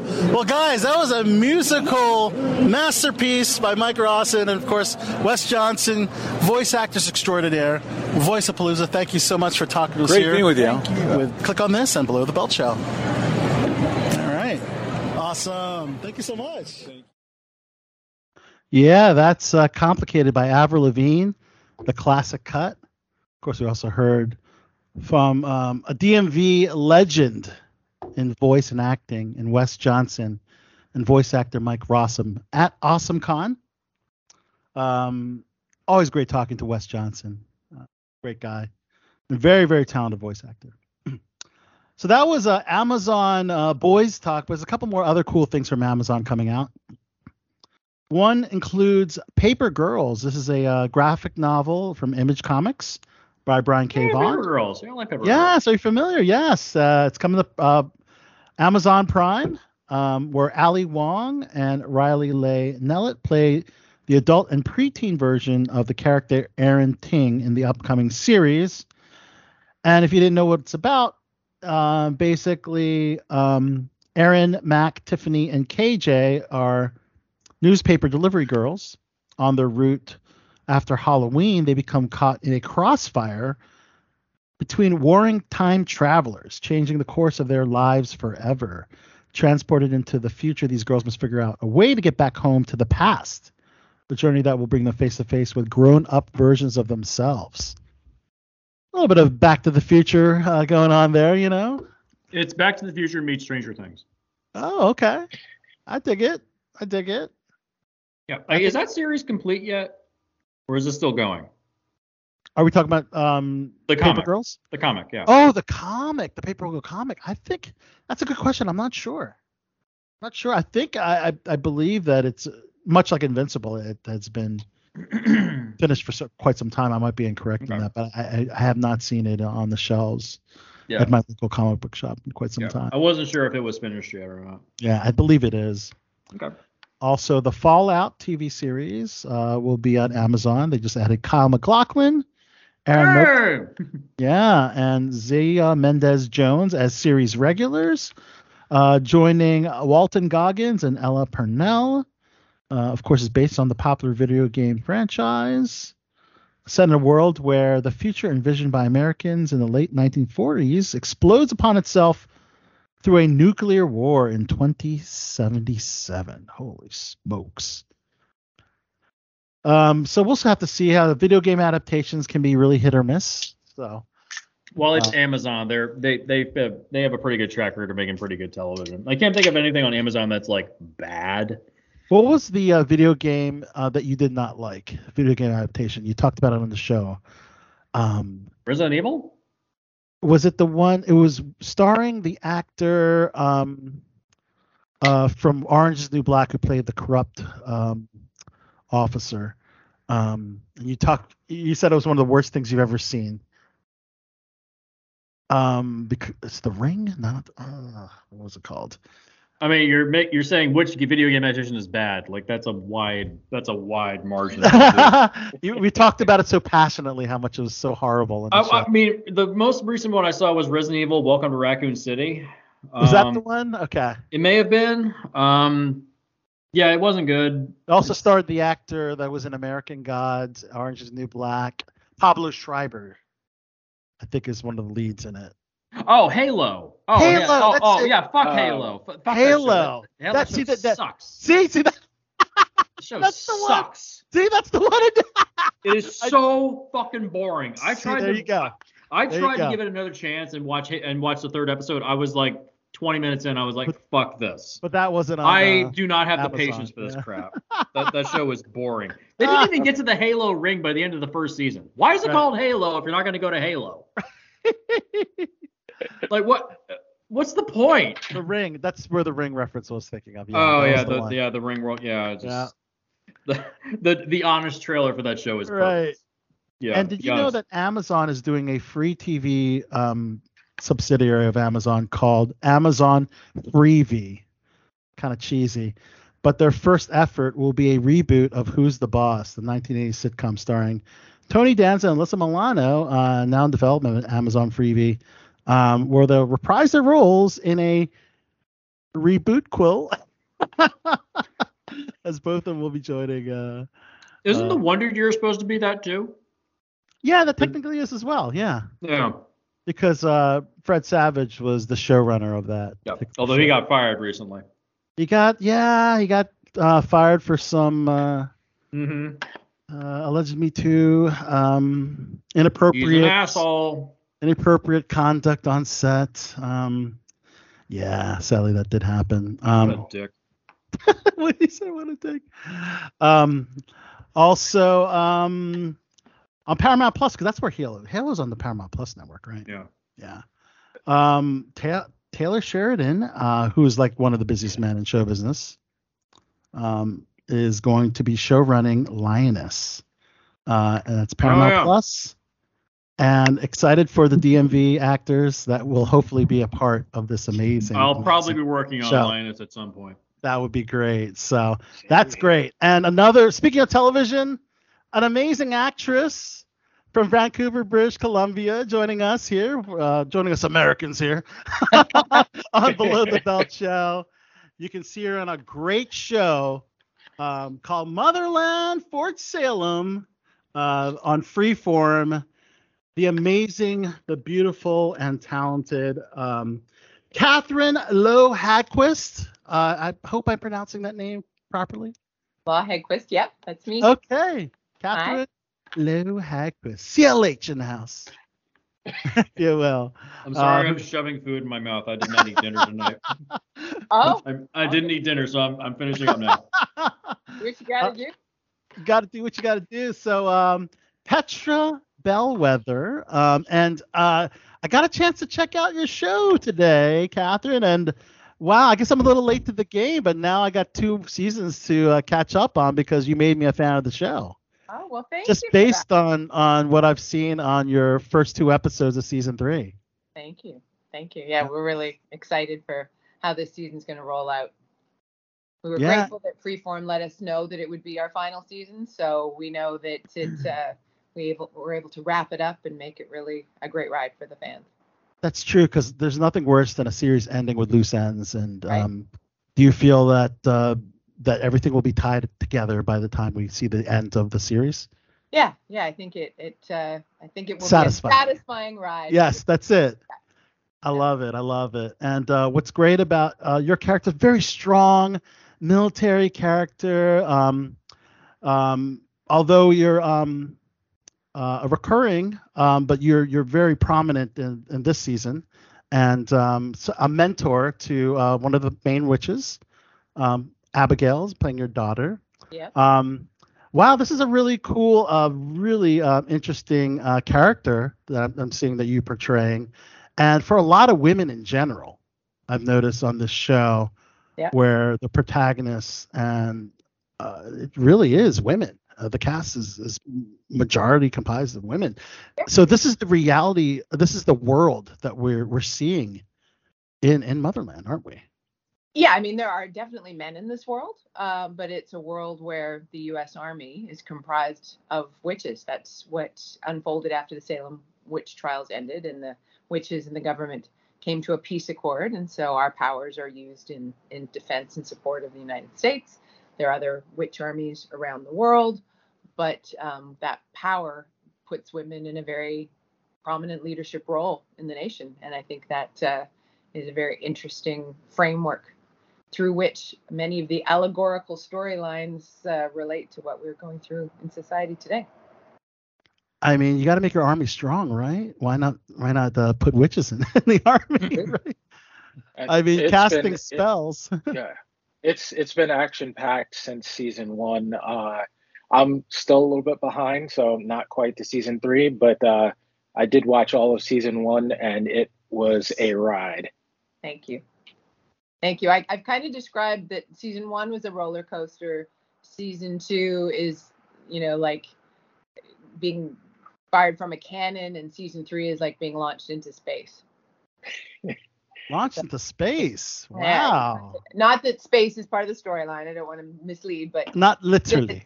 not literally, but it definitely, it definitely increases the velocity and the and speed at which we move. So So I've noticed these witches are very powerful. Mm-hmm. Um, for those that haven't seen the series, how would your witches compare to the Hocus Pocus Sanderson sisters, or like the Sabrina Teenage Witch type witches, and those sort? How do these compare? they would have trouble keeping up in basic training. Oh, the the, the Sanderson sisters and Sabrina wouldn't ma- would have trouble. They, you know, they they do some fun things, some sweet things, but we Right. uh, we we we we're we're serious. Yeah, I've noticed that. I noticed that their powers are, are just on a completely different scale. After um, I've seen the two episodes, Sim, if you've seen an entire season, Yeah. you can attest to their the powerful nature of these witches.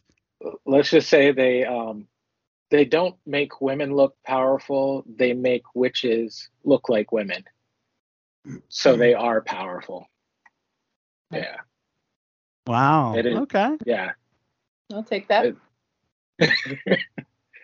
That's very, very interesting. And another interesting uh, thing I noticed in episode two, Catherine, is uh, President um, Kelly, uh, played by Sheryl Lee Ralph. Yeah, President Kelly Wade. Yeah. Welly Wade, yes, Pre- President Kelly Wade, uh, uh, and uh, Sheryl Lee Ralph. I got a chance to meet with her, uh, meet her uh, at an event in, in Washington. Um, lovely woman. Uh, what was it like working with her? Oh, she is just such a living legend who is timeless and filled with grace. She was it, just such a wonderful opportunity to work with her. I've been a fan of her work for my entire career, and so Yeah. getting to to share time, space, and stories with her was definitely a highlight.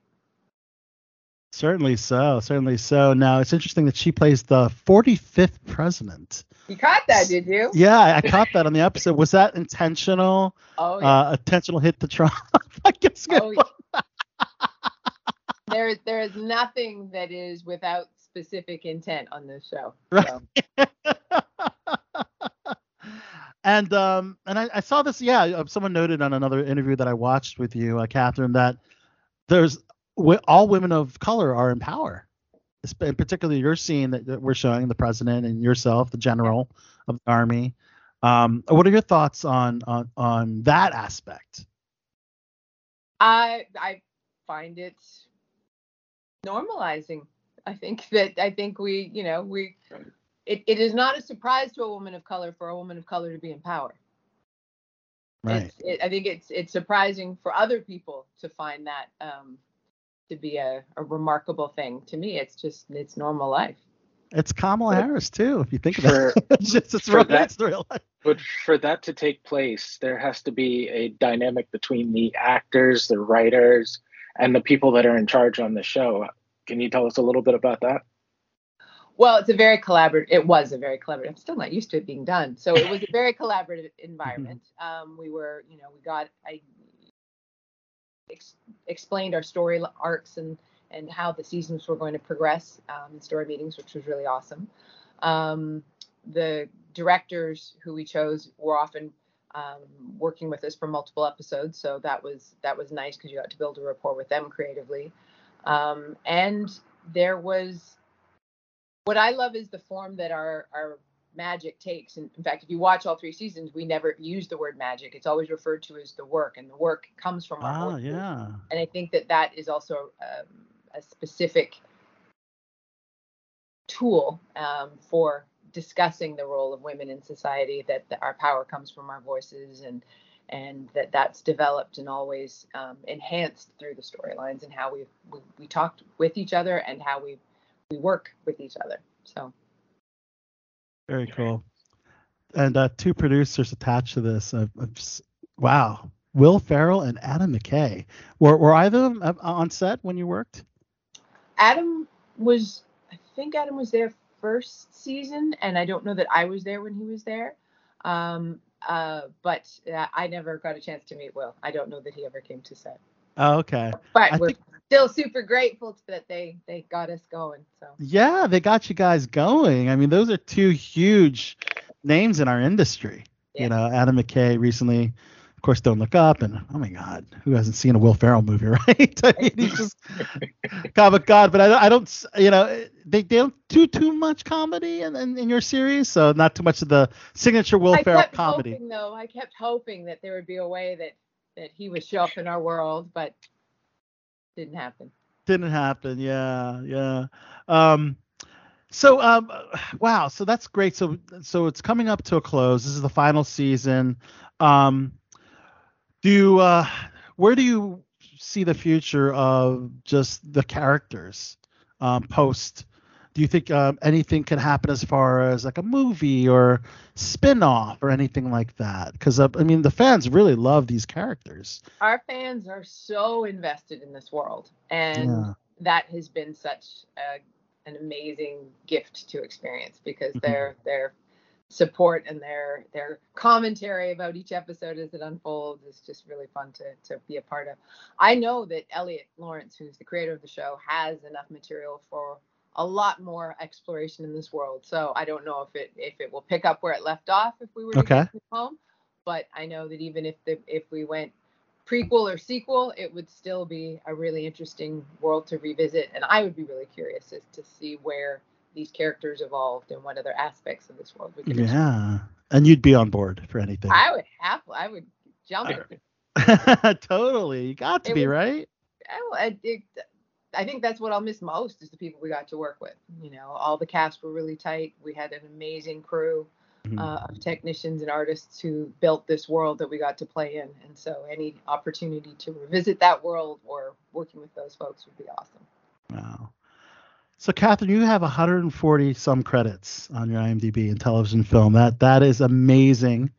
Um, starting with us uh, doing stand-in work on 21 Jump Street. Yeah, that was my first. I did a couple commercials before that, but that was my first time on a television show set. Yeah. Wow. So you're quite the definition of a working actor, which I, love. I love hearing. And um, uh, so I guess out of those 140 credits, other than other than Fort Salem, obviously, because that's you know your current show, what what stands as the top of the list, other than Fort Salem? Um, I loved the opportunity to work with Jodie Foster on Elysium. It wasn't a huge role, but it was a great experience. She was just a really amazing professional to get to watch technically work and also just a really kind human and a real model of what it's like to lead a cast on a production. So that was really awesome.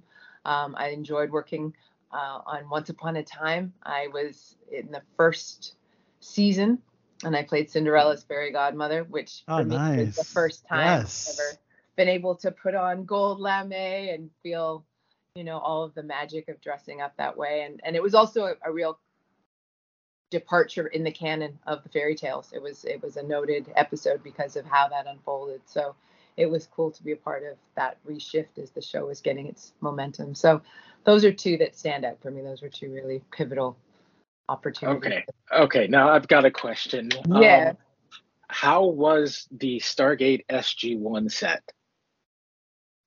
I had a great time. I had a great time. Um, you know, it I it's always interesting to join a show that has already been underway for so many years. So you can sort of see the shorthand that the cast and crew have with each other. And Mhm. it's sometimes a little trepidatious to to sort of join because you know you're very aware of things having been established before you get there. But they were very kind, very gracious, very welcoming. I had a good time. We were on location. I was in a military uniform, so there was no spanks involved that day, which is always a good thing. So, you know, it was a win. Stargate. I mean, Supernatural, Fort Salem, Van. I mean, Superman there's- and Lois. Super, yeah. I'm seeing a, a, a theme of, of genre, sci-fi, superhero. We What are your thoughts on being a part of so much in this particular fandom? I think all television is aspirational, but I, I love the way fantasy and science fiction often try and inspire us to our better selves, to using technology and and diversity to to to evolve in a better direction. So I think that science fiction has played such a huge role in terms of where we've gotten to now in terms of our daily lives from our smartphones to even how we're having a conversation right now Right. that I, I i find it exciting to be a part of that genre that's had such an impact on society and culture It certainly has. And let's not forget, of course, DC, the universe, and that's Superman and Lois. Simi, you mentioned that you recently played Dr. Kit Faulkner, who has an alter ego of Rampage. Uh, how how was uh, that experience working on that show? it was fun again the, i love the the sort of reimagining of the the canon with you know them having kids and and just sort of how Mhm. they've they've expanded that world or changed it up and again sort of i think that's been really interesting taking traditional properties and breathing new life into them with with enhancing the worlds that they're set in. So i had a good time going there and and working on that show. Yeah, yeah, It's, it's it's certainly like the the new favorite on uh, on the Arrowverse. Um, of course, some of the shows have ended, like Supergirl uh, and Arrow, but seems like uh, the Superman and Lois is uh, kind of taking the the front the front of the line. front burner yeah Yeah, front burner. So that that's really exciting to be a part of. That is so cool. 140 credits also includes holiday films like Angels in the Snow, and and uh, Vancouver is known for producing quite a few uh, holiday a lot films. of Christmas. They, the you guys do Arrowverse and Christmas. Every Canadian actor I've, I've interviewed seems to do Christmas and and Arrowverse or sci-fi. Yeah. Once once the temperature gets going, it's time to bust out the parkas. Yeah, and that's a thing. Vancouver, it's just such a beautiful place. Thank you. I would love to visit someday. It, it, they, Oh, it you is. haven't been? I have never been yet. I, I would love to go visit sometime. I'd love to jo- jump on a set. I'd love to go for work. I would love to be Yes, there. As yes. working As an. American actor, would love to be there and work. yes, yes, absolutely, absolutely. And I think um, it seems like a great city for actors to to be be noticed and to work their way up. Would you would you would you would you agree with that? Because a lot of people that are from Vancouver, they don't move to LA or New York. They stay in Vancouver. No, or or LA seeks them out because we Right. much of not all of the work done in Canada is is the same proportion, and we do a lot for the American market in Vancouver. Right. Toronto does a lot for the Canadian market, um, and so there's a lot of work you could do there that might not get seen in the states. So in terms of the transferability and the awareness that work in Vancouver Yeah. builds, people people do end up working the coast a lot. I have a lot of friends who, who work down in, in Los Angeles. I, I love it here though, and, and it keeps me busy. So I I'm quite happy with this size pond, though. Yeah. Spielberg came calling. I would say, of course. Are Right. involved? you know. There's specs. 21 Jump Street was Los Angeles, right? No, 21 Jump Street was here. What was No, wasn't that? 21 Jump Street, the series, was here. The series. The movie they shot in the states, but Oh, the the, okay, okay, right, right. The Wow, series okay. was shot here. So the bulk of your work has been um, in Canada. You haven't done much in stateside uh, yet, or have you? here. No stuff None. that you see in the states, but I've shot. It's all shot here. Ah, okay, interesting. That's an interesting. Uh, I uh, also heard there. there's there's some really good programs to getting into acting. I also noticed that you uh, participate in some acting classes and stuff that you coach and stuff like that. If you want to talk about that a little bit. Sure, I, I do a lot of audition coaching, and I also teach business of acting um, and audition to Awesome. full time time students as well. But my my site is the dramaclass.com, and that's where people can find me if they're interested in finding out how to get into this crazy business. Wow. So what techniques do you uh, go into in your class? Well, I I believe that auditioning is its own art form, like that it's Yes. a very different uh, skill set from from the way we work on a set. and that there's a lot of technical aspects to it. And so it's not just about authentically creating character; it's about being of service to the script and knowing the technical elements of the sides you've been given as uh, pillars of your pitch, um, how you think a character could take shape. So I go into a lot of that, and I also believe strongly that a lot of actors focus on creativity and craft, but they don't necessarily focus on the commerce or the communication aspects about it. So I really try Huh. broaden their view about being more in control of their career in a business that's often geared to to taking that control from you and making you feel like you have to wait for someone to call you. I think that there's a lot more Yes. agency we have to direct ourselves in our careers and make choices Yeah. and build. I already signed up for the newsletter. Nice. Thank you. That's great. So how how do what are your thoughts on the whole self tape phenomenon, which really started in the pandemic? It's what, what in my opinion, the, the for actors, one of the better things to come out of the pandemic is just more self tapes versus in person auditions. I so it's funny because a really good friend of mine, she and I are having sort of a, a, a difference of viewpoint on this right now because she feels that the the self tape removes a layer of connectivity between the artist and the casting director and and and the opportunity to get those in the moment notes to adjust performance. I on the other hand really love that self tapes are in some ways democratizing because they they can see far more people um, in the self tape format to to explore different ways to tell stories. And so I think that there's a lot more, especially I noticed with my coaching clients, opportunities that they're getting that they wouldn't get if they were needing to to get a slot to go in the room, but they can they can get those first credits under their belt because they're being seen at an earlier stage in their career. So I'm I'm a big fan of the self tape. I also like the fact that I can do it when my energy is high as opposed to when somebody Yes. summons me. And you're sending your best take. Yeah. When you're when you're doing the in person, you, you it's it's live. you know, you're, you're seeing you know what you see is what you get. So there's no smoke and mirrors. I'm a fan of it. I think it, I think it will have an impact on on who gets to be a part of the stories we see, and I think who we see informs what's normal to us. And I think the more the diversity and the more inclusion of of different types of people in those stories has a positive impact on society. So I'm a fan. That is definitely one of the best things that it has uh, sort of. It hasn't completely leveled the playing field for inclusion, but it has uh, brought the bar a lot lower. yeah. Yeah. Very nice. And I think it as well because one of the things I've often heard is like, oh, we would have loved to have cast that that way, but we couldn't find anybody. Like the self tape aspect allows people to be found from places That's great. that, that might not be a production center. They can cast that net a little wider and they can Yeah. add voices to the chorus that might not have been heard before. Yeah. Yeah, it's uh, yeah, it's groundbreaking for sure. And really, has there ever been an audition that that you would have loved to book? You were almost there, maybe you got pinned, maybe you got called back, but you didn't get, and you and it was Of heartbreaking. course. Of And which one was it? oh, I, see, I'm a firm believer that my heartbreak doesn't mean that that role was mine. So Okay. I, I, I truly accept that what's mine flows to me, and therefore that what what doesn't come to me wasn't meant for me. So Okay. I, I, I try and release those and not harbor them too much because I also believe that they were meant for the person who embodied them, and that I would never want to take away from their joy from having got it. So, so I keep I keep those wounds to myself. All right. Very fair. Very. That said, is there a dream project uh, out there for you? Ah, yeah. I Whether mean, it's a director, an actor that you want to work with, a, a genre that you haven't tackled yet. Oh, I would.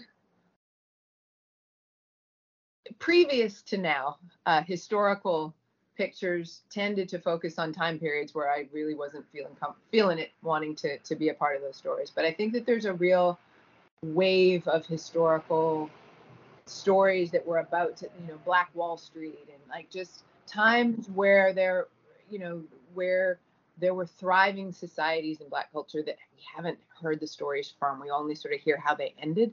And I would Okay. love to be a part of something that sort of captured the vibrancy of, of some of those those um, communities. Love it. So I would love to be a part of something like that. That's awesome.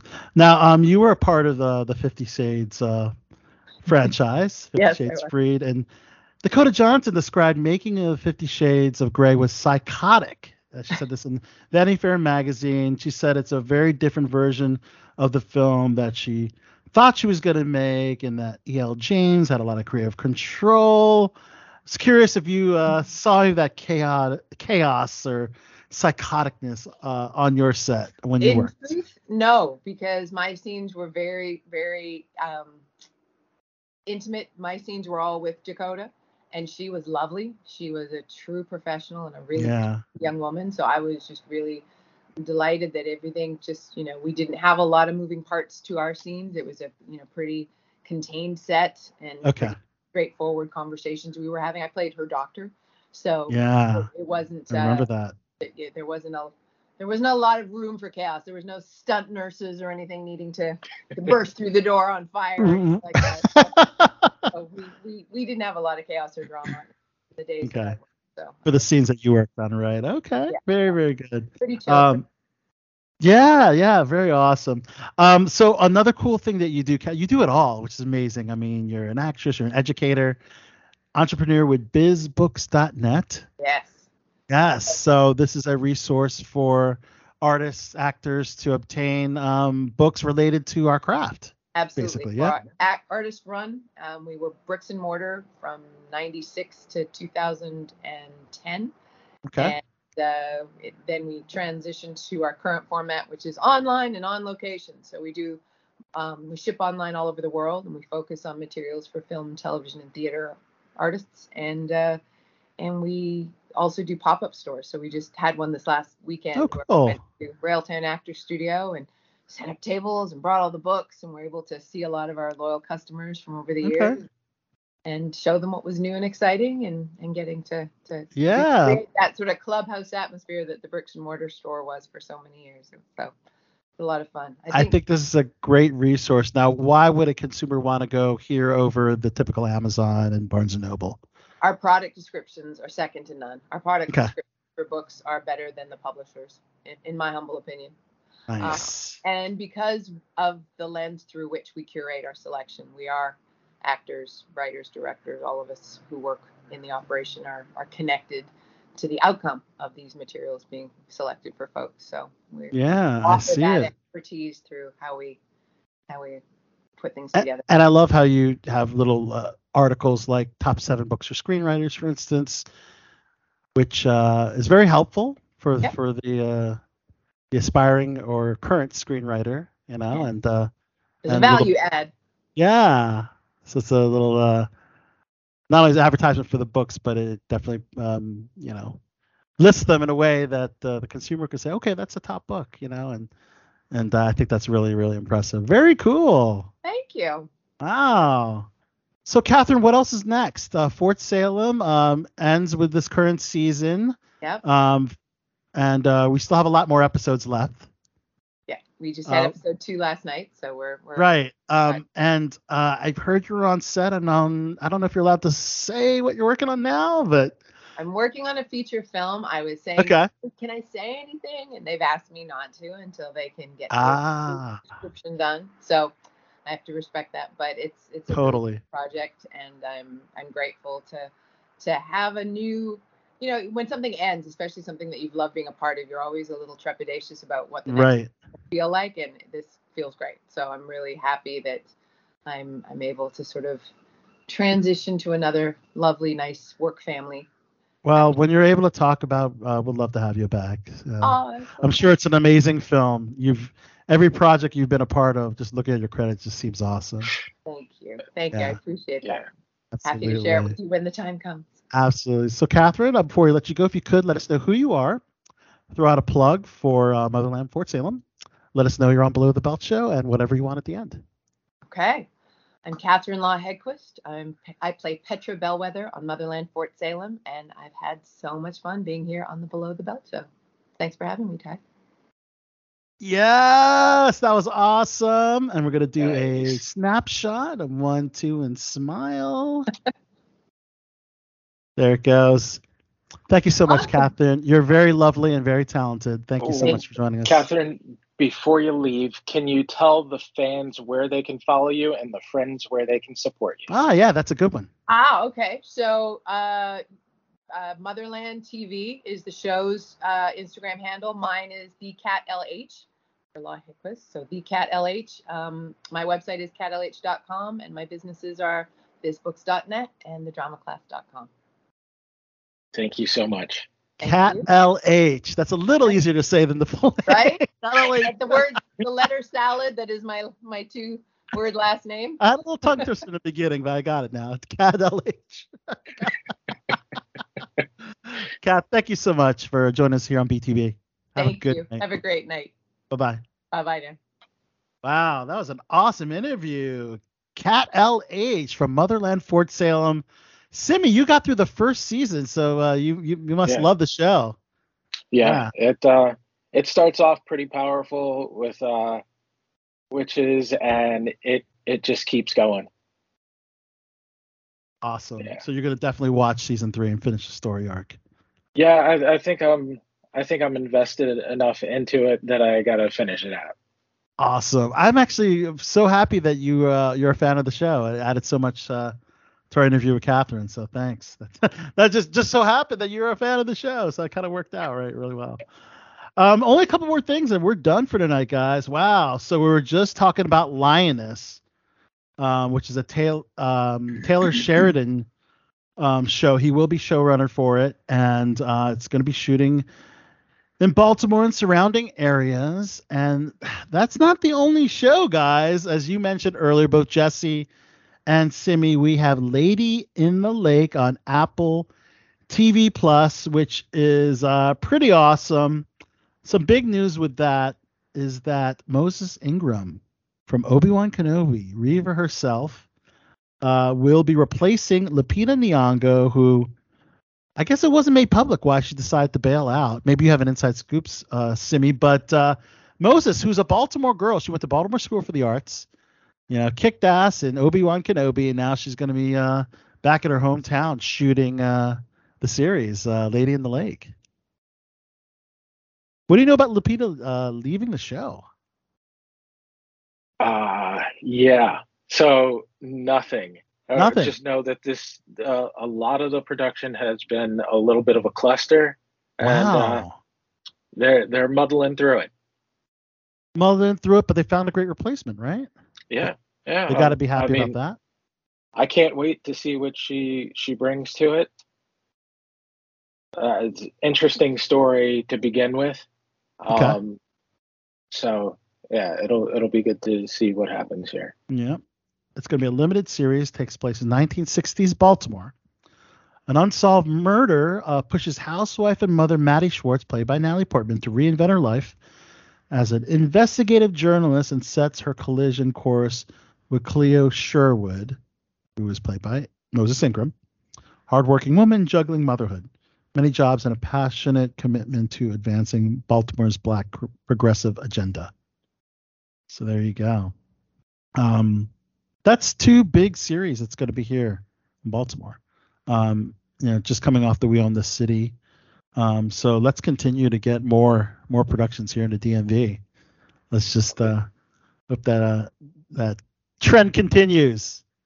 Kind of like the the highlight was really Veep and House of Cards. That was like the big highlight because that, those were multiple seasons. They shot concurrently and it brought a lot of work those those years. So hopefully we'll be seeing a resurgence of that. So uh, what else is on Apple TV? Well, we got um, Gugu Mbatha-Raw, if you remember her from Loki. Um, she's got um, a psychological thriller series called Surface. She plays a woman named Sophie who suffered a traumatic head injury that left her with extreme memory loss. And apparently, um, she attempted uh, to commit suicide. Uh, but now she's trying to put put her pieces of life back together, and she's trying to question whether or not, um, you know, the truth is what she's being told. So obviously, when you forget every forget anything, forget everything, you know, from a from some kind of traumatic injury, you know, if people want to undo things, they can easily undo things, I guess, right? Because they don't fucking remember, I guess. I don't know. Um, people that have wronged her, I guess. I guess could be that could make a very, very interesting, interesting series. So we'll have to see how that is. Um, Apple's also trying to get into like the Bridgerton Gilded Age type of show. and they have an eight episode drama um, with a Pulitzer Prize winning author Ed, Edith Wharton's first novel, The Buccaneers, with Kristine Froseth, Alisha Boe, Josie Totah, Imogen Waterhouse, Mia uh. Um, I think I'm only familiar with Kristine Froseth, all, all those names, but um, but yeah, it re- revolves around um, a, a bunch of fun-loving girls who exploded into a tightly corseted London season in the 1870s, ki- kicking off an Anglo-American culture clash. Americans in England in the 1870. Okay. Um, if you're a fan of Jason Momoa's See, that will be finished after the third season. Haven't seen it. I'm a fan of Jason Momoa's. He's a great Aquaman. That show's Uh, not gotten great reviews. So Has not it's got great like- reviews. So. Probably I haven't made it past the first season. I think I watched an episode and I was like, no, not for me. probably time to let that one go, right? Let it go. It ain't worth it. and also shows uh, ending includes Hulu's woke, which I guess is the the catchphrase "Go woke, go broke." But sadly, uh, this show um, not a good title for a show. it's not a good title. I mean, it just it was. It's You're, Lamorne you're Morris. instantly pressing people's buttons with it. Right, exactly. Thank you. So Lamorne Morris as Keith, he's a black cartoonist on the verge of mainstream success when an uh, unexpected incident changed everything. And then, yeah, apparently, um, after its second season, yeah, it's didn't didn't impress. Although Rose McIver, who's in her series in that series, is going to move on to um, her next project called Ghosts on CBS. Um, so she was able to quickly move on to her next project, um, where a woman inherit, inherits an old mansion and begins to see and hear its long dead former residents. Oh yeah, I've seen a few episodes. That's that's fun. Yeah, yeah. The British version is much better than the American. Yes. you see Yes. the British It's version, so Aaron? much better. It's but you so haven't much seen the. American version yet. Yes. Yeah, the dry humor of, of Britain is far more interesting to me. Okay, Yeah, the American version is already out. Yeah, it's out. Okay, cool, cool, cool, cool. Another show that's ending is Snowpiercer. Yeah, Hmm. that's coming to an end. Um, of course, that's based on the Bong Joon Ho film of the same name. Um, we had one of the actors here on the show, I believe earlier this year. Um, but yes, one more final season. Um, I guess that means it's coming right up to the movie, right? It's not a prequel. It's it's it's a readaptation of the source Yeah. material. It's not a, it's not a Oh, okay. prequel. yeah, well, the first the first season was. the first season was okay, but its upcoming fourth season will uh, that's in production will be the last one. You can only do so much when you only have like four locations. Right. you can't do that train. much. And then yeah, everywhere in between. Yeah, you're kind of stuck. oh gosh. All right, number 19, the Me Too news this week. R. Kelly sentenced uh, to 30 years in prison. Good. Uh, yeah, right. Um, for his conviction, uh, uh, his conviction for exploiting his stardom and wealth uh, on dec- decades and decades to lure women and underage girls um, for sex. Um, and uh, racketeering, sex crimes, uh, you name it. Um, yeah, 30 years. That I think that's an appropriate sentence. Um, apparently, he did not speak during the hearing, and he Good. did Good. There's but nothing to say. denied all accusations. Did not speak, but denied accusations. I mean, speak to defend yourself, right?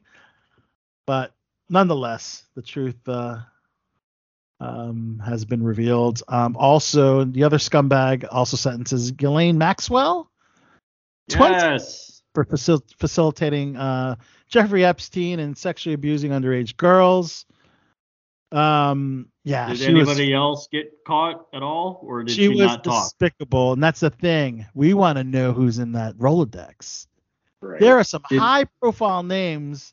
Did she that we- not say who was in that. Rolodex? We, we, I guess she wasn't. I guess it wasn't. I guess it's hearsay. I guess I, I don't know, but no names were revealed. Um, Yes. but she did apologize to, uh, to the victims for the pain they experienced. Um, and said that um, Jeffrey Epstein was central to the scheme. Um, blah blah blah. Um, so there you go. Yeah, apologize, blame it on somebody else. Yeah. Right, exactly. And of course, Kevin Spacey, the other scumbag, will be uh, the focus of a docuseries called Spacey Unmasked from director Kira Phillips, uh, charting the actor's rise and fall among his uh, sexual misconduct. Number Who 20. cares? Who cares? Number 20. Um, yes, uh, the Supreme Court overturned Roe v. Wade. Although we are not a political show, uh, celebrities tend to be very vocal about their opinions. Um, Mel- Alyssa Milano, who's one of the the spearheads on that, said Mm. banning abortion will disproportionately impact people of color, LGBTQ communities, people struggling to make ends meet, young people, and those living in rural areas. George Takei says, America, I weep for you. Michelle Obama says, My thoughts are with the Supreme Court's decision to overturn Roe v. Wade. Even Stephen King chimed in. It's the best Supreme Court the 19th century has yet Yeah. produced. A little sarcastic joke there. Uh, And it except also- it's not a joke.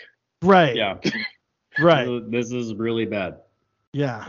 And um, had she been alive, Ruth Bader Ginsburg very um, would be very vocal about this as well because she had made statements about it too.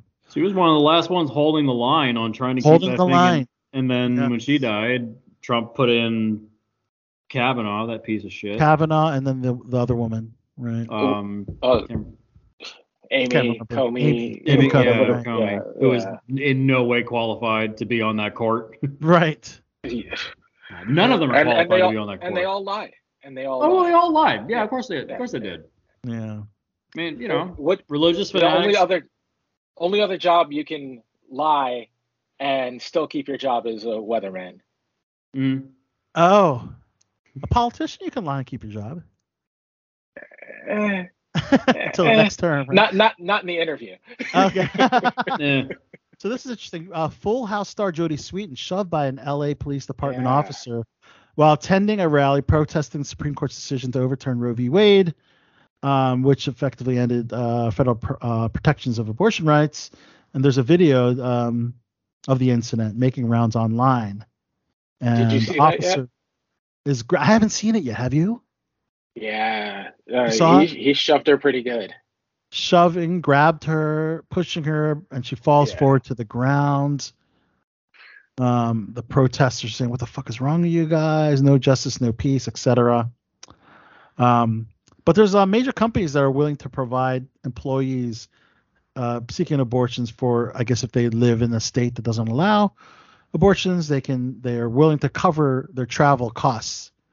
Netflix, so- The problem is you have to come back to that state and they can file murder charges against you. Right. And the What? contro- the controversy there is that these corporations are providing money for the employees to travel, but they're also donating to the people who are trying to uh, pull these laws and put new ones in place. So Yeah. there's And- a conflict of interest there. And Whoa, the problem is th- this is still they still would qualify it certain states, especially right-wing states in the middle of America, they qualify it as murder. Even if you go to another state to get the abortion, when you come back, they can still charge you. With they can still charge. They can you? still charge you. HIPAA does not protect you. HIPAA does not protect you. I didn't see. I didn't know. because know it's about federally that. because because Roe v. Wade is gone. That's that's irrelevant now. Wow. Told you this is bad. This is very very bad.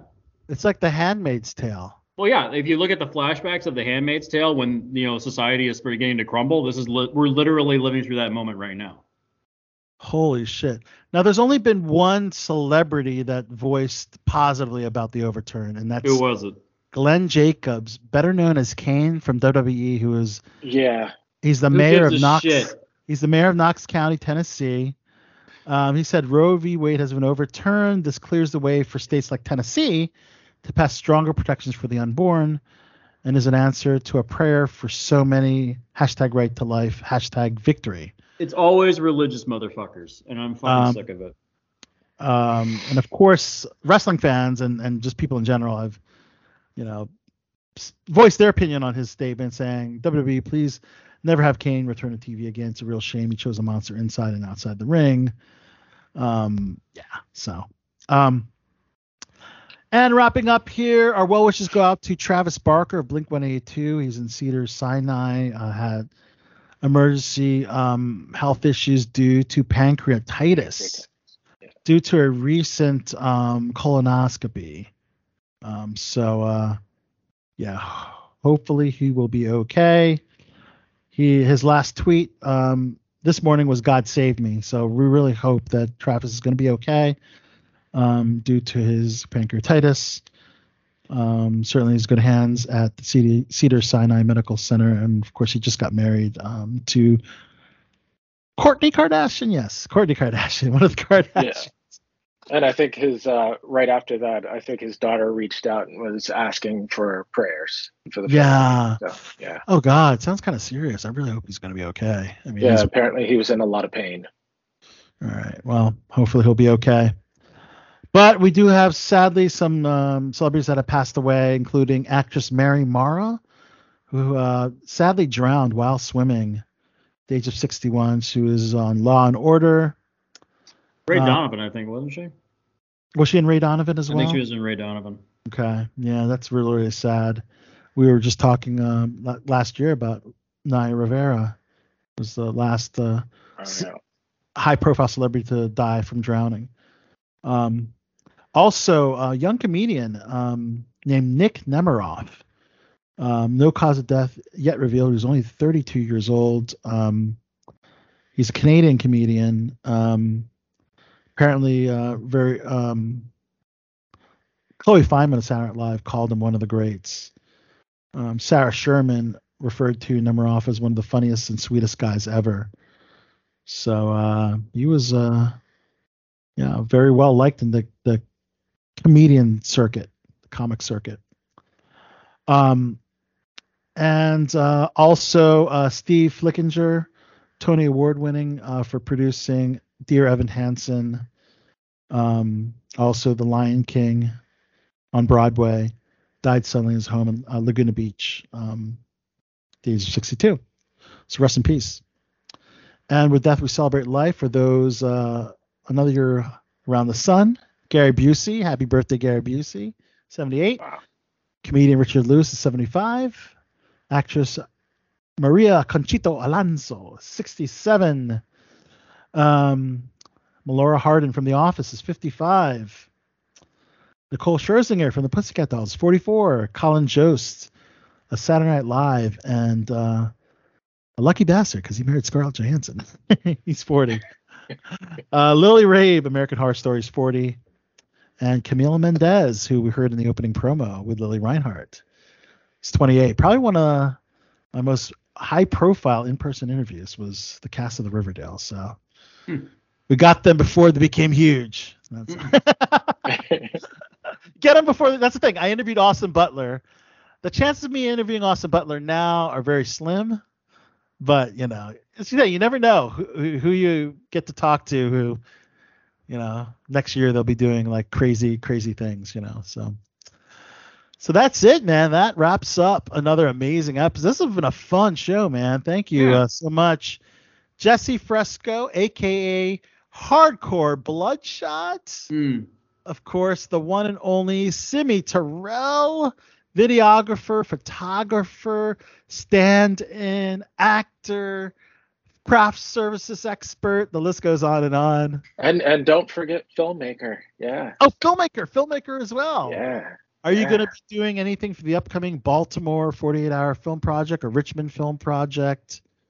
You know, the last time I did something for the uh, Baltimore 48, uh, coincidentally, was uh, 2020, and Okay. we did a film on uh, abortion. Oh, And- okay. Yeah, and it was it was basically a young woman was faced with an impossible choice, and it was set in a dystopian future where women didn't have the right to choose. So It's kind of like art imitating life. yeah, Wow. That's a interesting. little rough. Do you have a link? I, I need to see that. if you have a link, to see it. yeah, I'll, I'll I'll send it Send it to to me. Yeah, yeah. Yeah. And I'm going to be working with uh, uh, an award-winning team from the DC um, 48 Hour Film Project for the Baltimore 48 Hour Film Project. Um, Barcata DMV's The House Guest. Uh, was hap- I was so happy to be a part of that great great short film for 48, which won honorable mention for acting ensemble, best use of line, and audience choice awards. So uh, those are some great distinctions, and can't wait to be working with the team upcoming. So uh, uh, Jesse, any last minute plugs? Your o- other podcasts. You have a lot of other podcasts. Oh yeah. Um, well, we have Film Rescue Show. It's still going. Um, we're going to be doing, I think, Dark Knight Rises pretty soon. Be going into that piece of crap. Um, uh, also, we have Split the Difference. We compare originals and remakes. Um, I think we're doing Assault on Precinct 13 this weekend. Um, we have another show called Two Whatever's Way Up, where we just talk about stuff we want to talk about. We just did a discussion on Obi Wan and how we all thought, eh, it's fine. it's fine. It's nothing what you said amazing. It's fine. Same thing Um, you said here. yeah. And uh, my close friend Hope uh, has a show called Mind Brain Movies where we discuss films from a psychological perspective. Uh, we've done, um, uh, we did Chasing Amy and also the film Perfect Blue. Uh, we're going to be discussing Fight Club this weekend. Oh, great films right there, Yeah. man. And the psychology of how that fucked up an entire generation of men that thought that that's how a man's supposed to behave. Wow. wow. Yeah. Fight Club really did not age well at all. No, no, No, not really. I'll Neither have to the book or rewatch the- it. Yeah, the book or the film do, are, ha- are not good. I don't. I can't think of them. off- Think of them off the top of my head, but I, as soon as I watch, I'll know probably what you're referring to. The- it's um, Ed, Ed Norton and Brad Pitt. Oh, I The know time- the movie. Yeah, yeah. So I you'll just, know uh, why it didn't age well when you watch Right. it. You're like, yeah, this, Yeah. this is not good. A- As soon as you start watching it again, it'll immediately hit. You'll be like, wow, this Okay. is really mean spirited and cruel and gross and nasty and horrible. It's like, yeah, fuck all these people. And uh, Jesse, I think I'm going to steal the name that you said at the beginning, even though you were referencing that you just worked on or worked seven days of night. I think that's going to be the name of my next horror that I shoot. Well, there's a there is a comic called Thirty Days of Night. Nah, I just need seven. Oh, okay. Seven Days of Night. Okay. you like that, huh? Really Yeah, I good think it's creativity pretty good. there. Seven Days of Night. It's all yours. Well, closing out tonight's show in a uh, on-location pre-recorded interview, we have a lot of awesome con content, Jesse. Uh, very cool con. Jesse, you did not attend AwesomeCon this year, did you? No, because I was up in Salem. It was You were in literally the day before AwesomeCon. I went up to Salem, so I didn't. I was not there. Okay. Well, closing out the show, my interview with actor Kel Mitchell from Good Burger fame. There you Uh, go. Yeah, um, and um, that superhero film, Mystery Men, um, and of course, also uh, Deliciousness on MTV. So I get to talk to Kel Mitchell in a fun interview, closing out tonight's show, guys. So on behalf of our amazing panel, Jesse Hardcore Bloodshot Fresco, Simi Terrell, our guest, our celebrity guest, Catherine Lough Haggquist. I'm Al Celebrity Soto. We will see you guys next week. Until then, peace. All right, guys, we are here at AwesomeCon 2022. Yes. With actor extraordinaire Kel Mitchell. What's happening, brother? Man, just getting started, right? Yes. So you're just It's getting Friday, the vibe. so it's, it's getting started. How does Yeah. it feel back uh, to be back in Washington D.C., our nation's Um, capital? Gotta love DC, man. A lot of good people, a lot of good cosplayers out here. We Mm-hmm. had fun. Last time I was at AwesomeCon a few years ago. So, uh, yeah, man, good to be back. Yeah. Nice, Yeah. nice. So if you could choose a cosplay, Mm-hmm. what would you cosplay as and why? No, if I could cosplay, what do I cosplay as? I don't know, Or maybe man. what your favorite fandom is. You know what I mean? Uh, Repairman.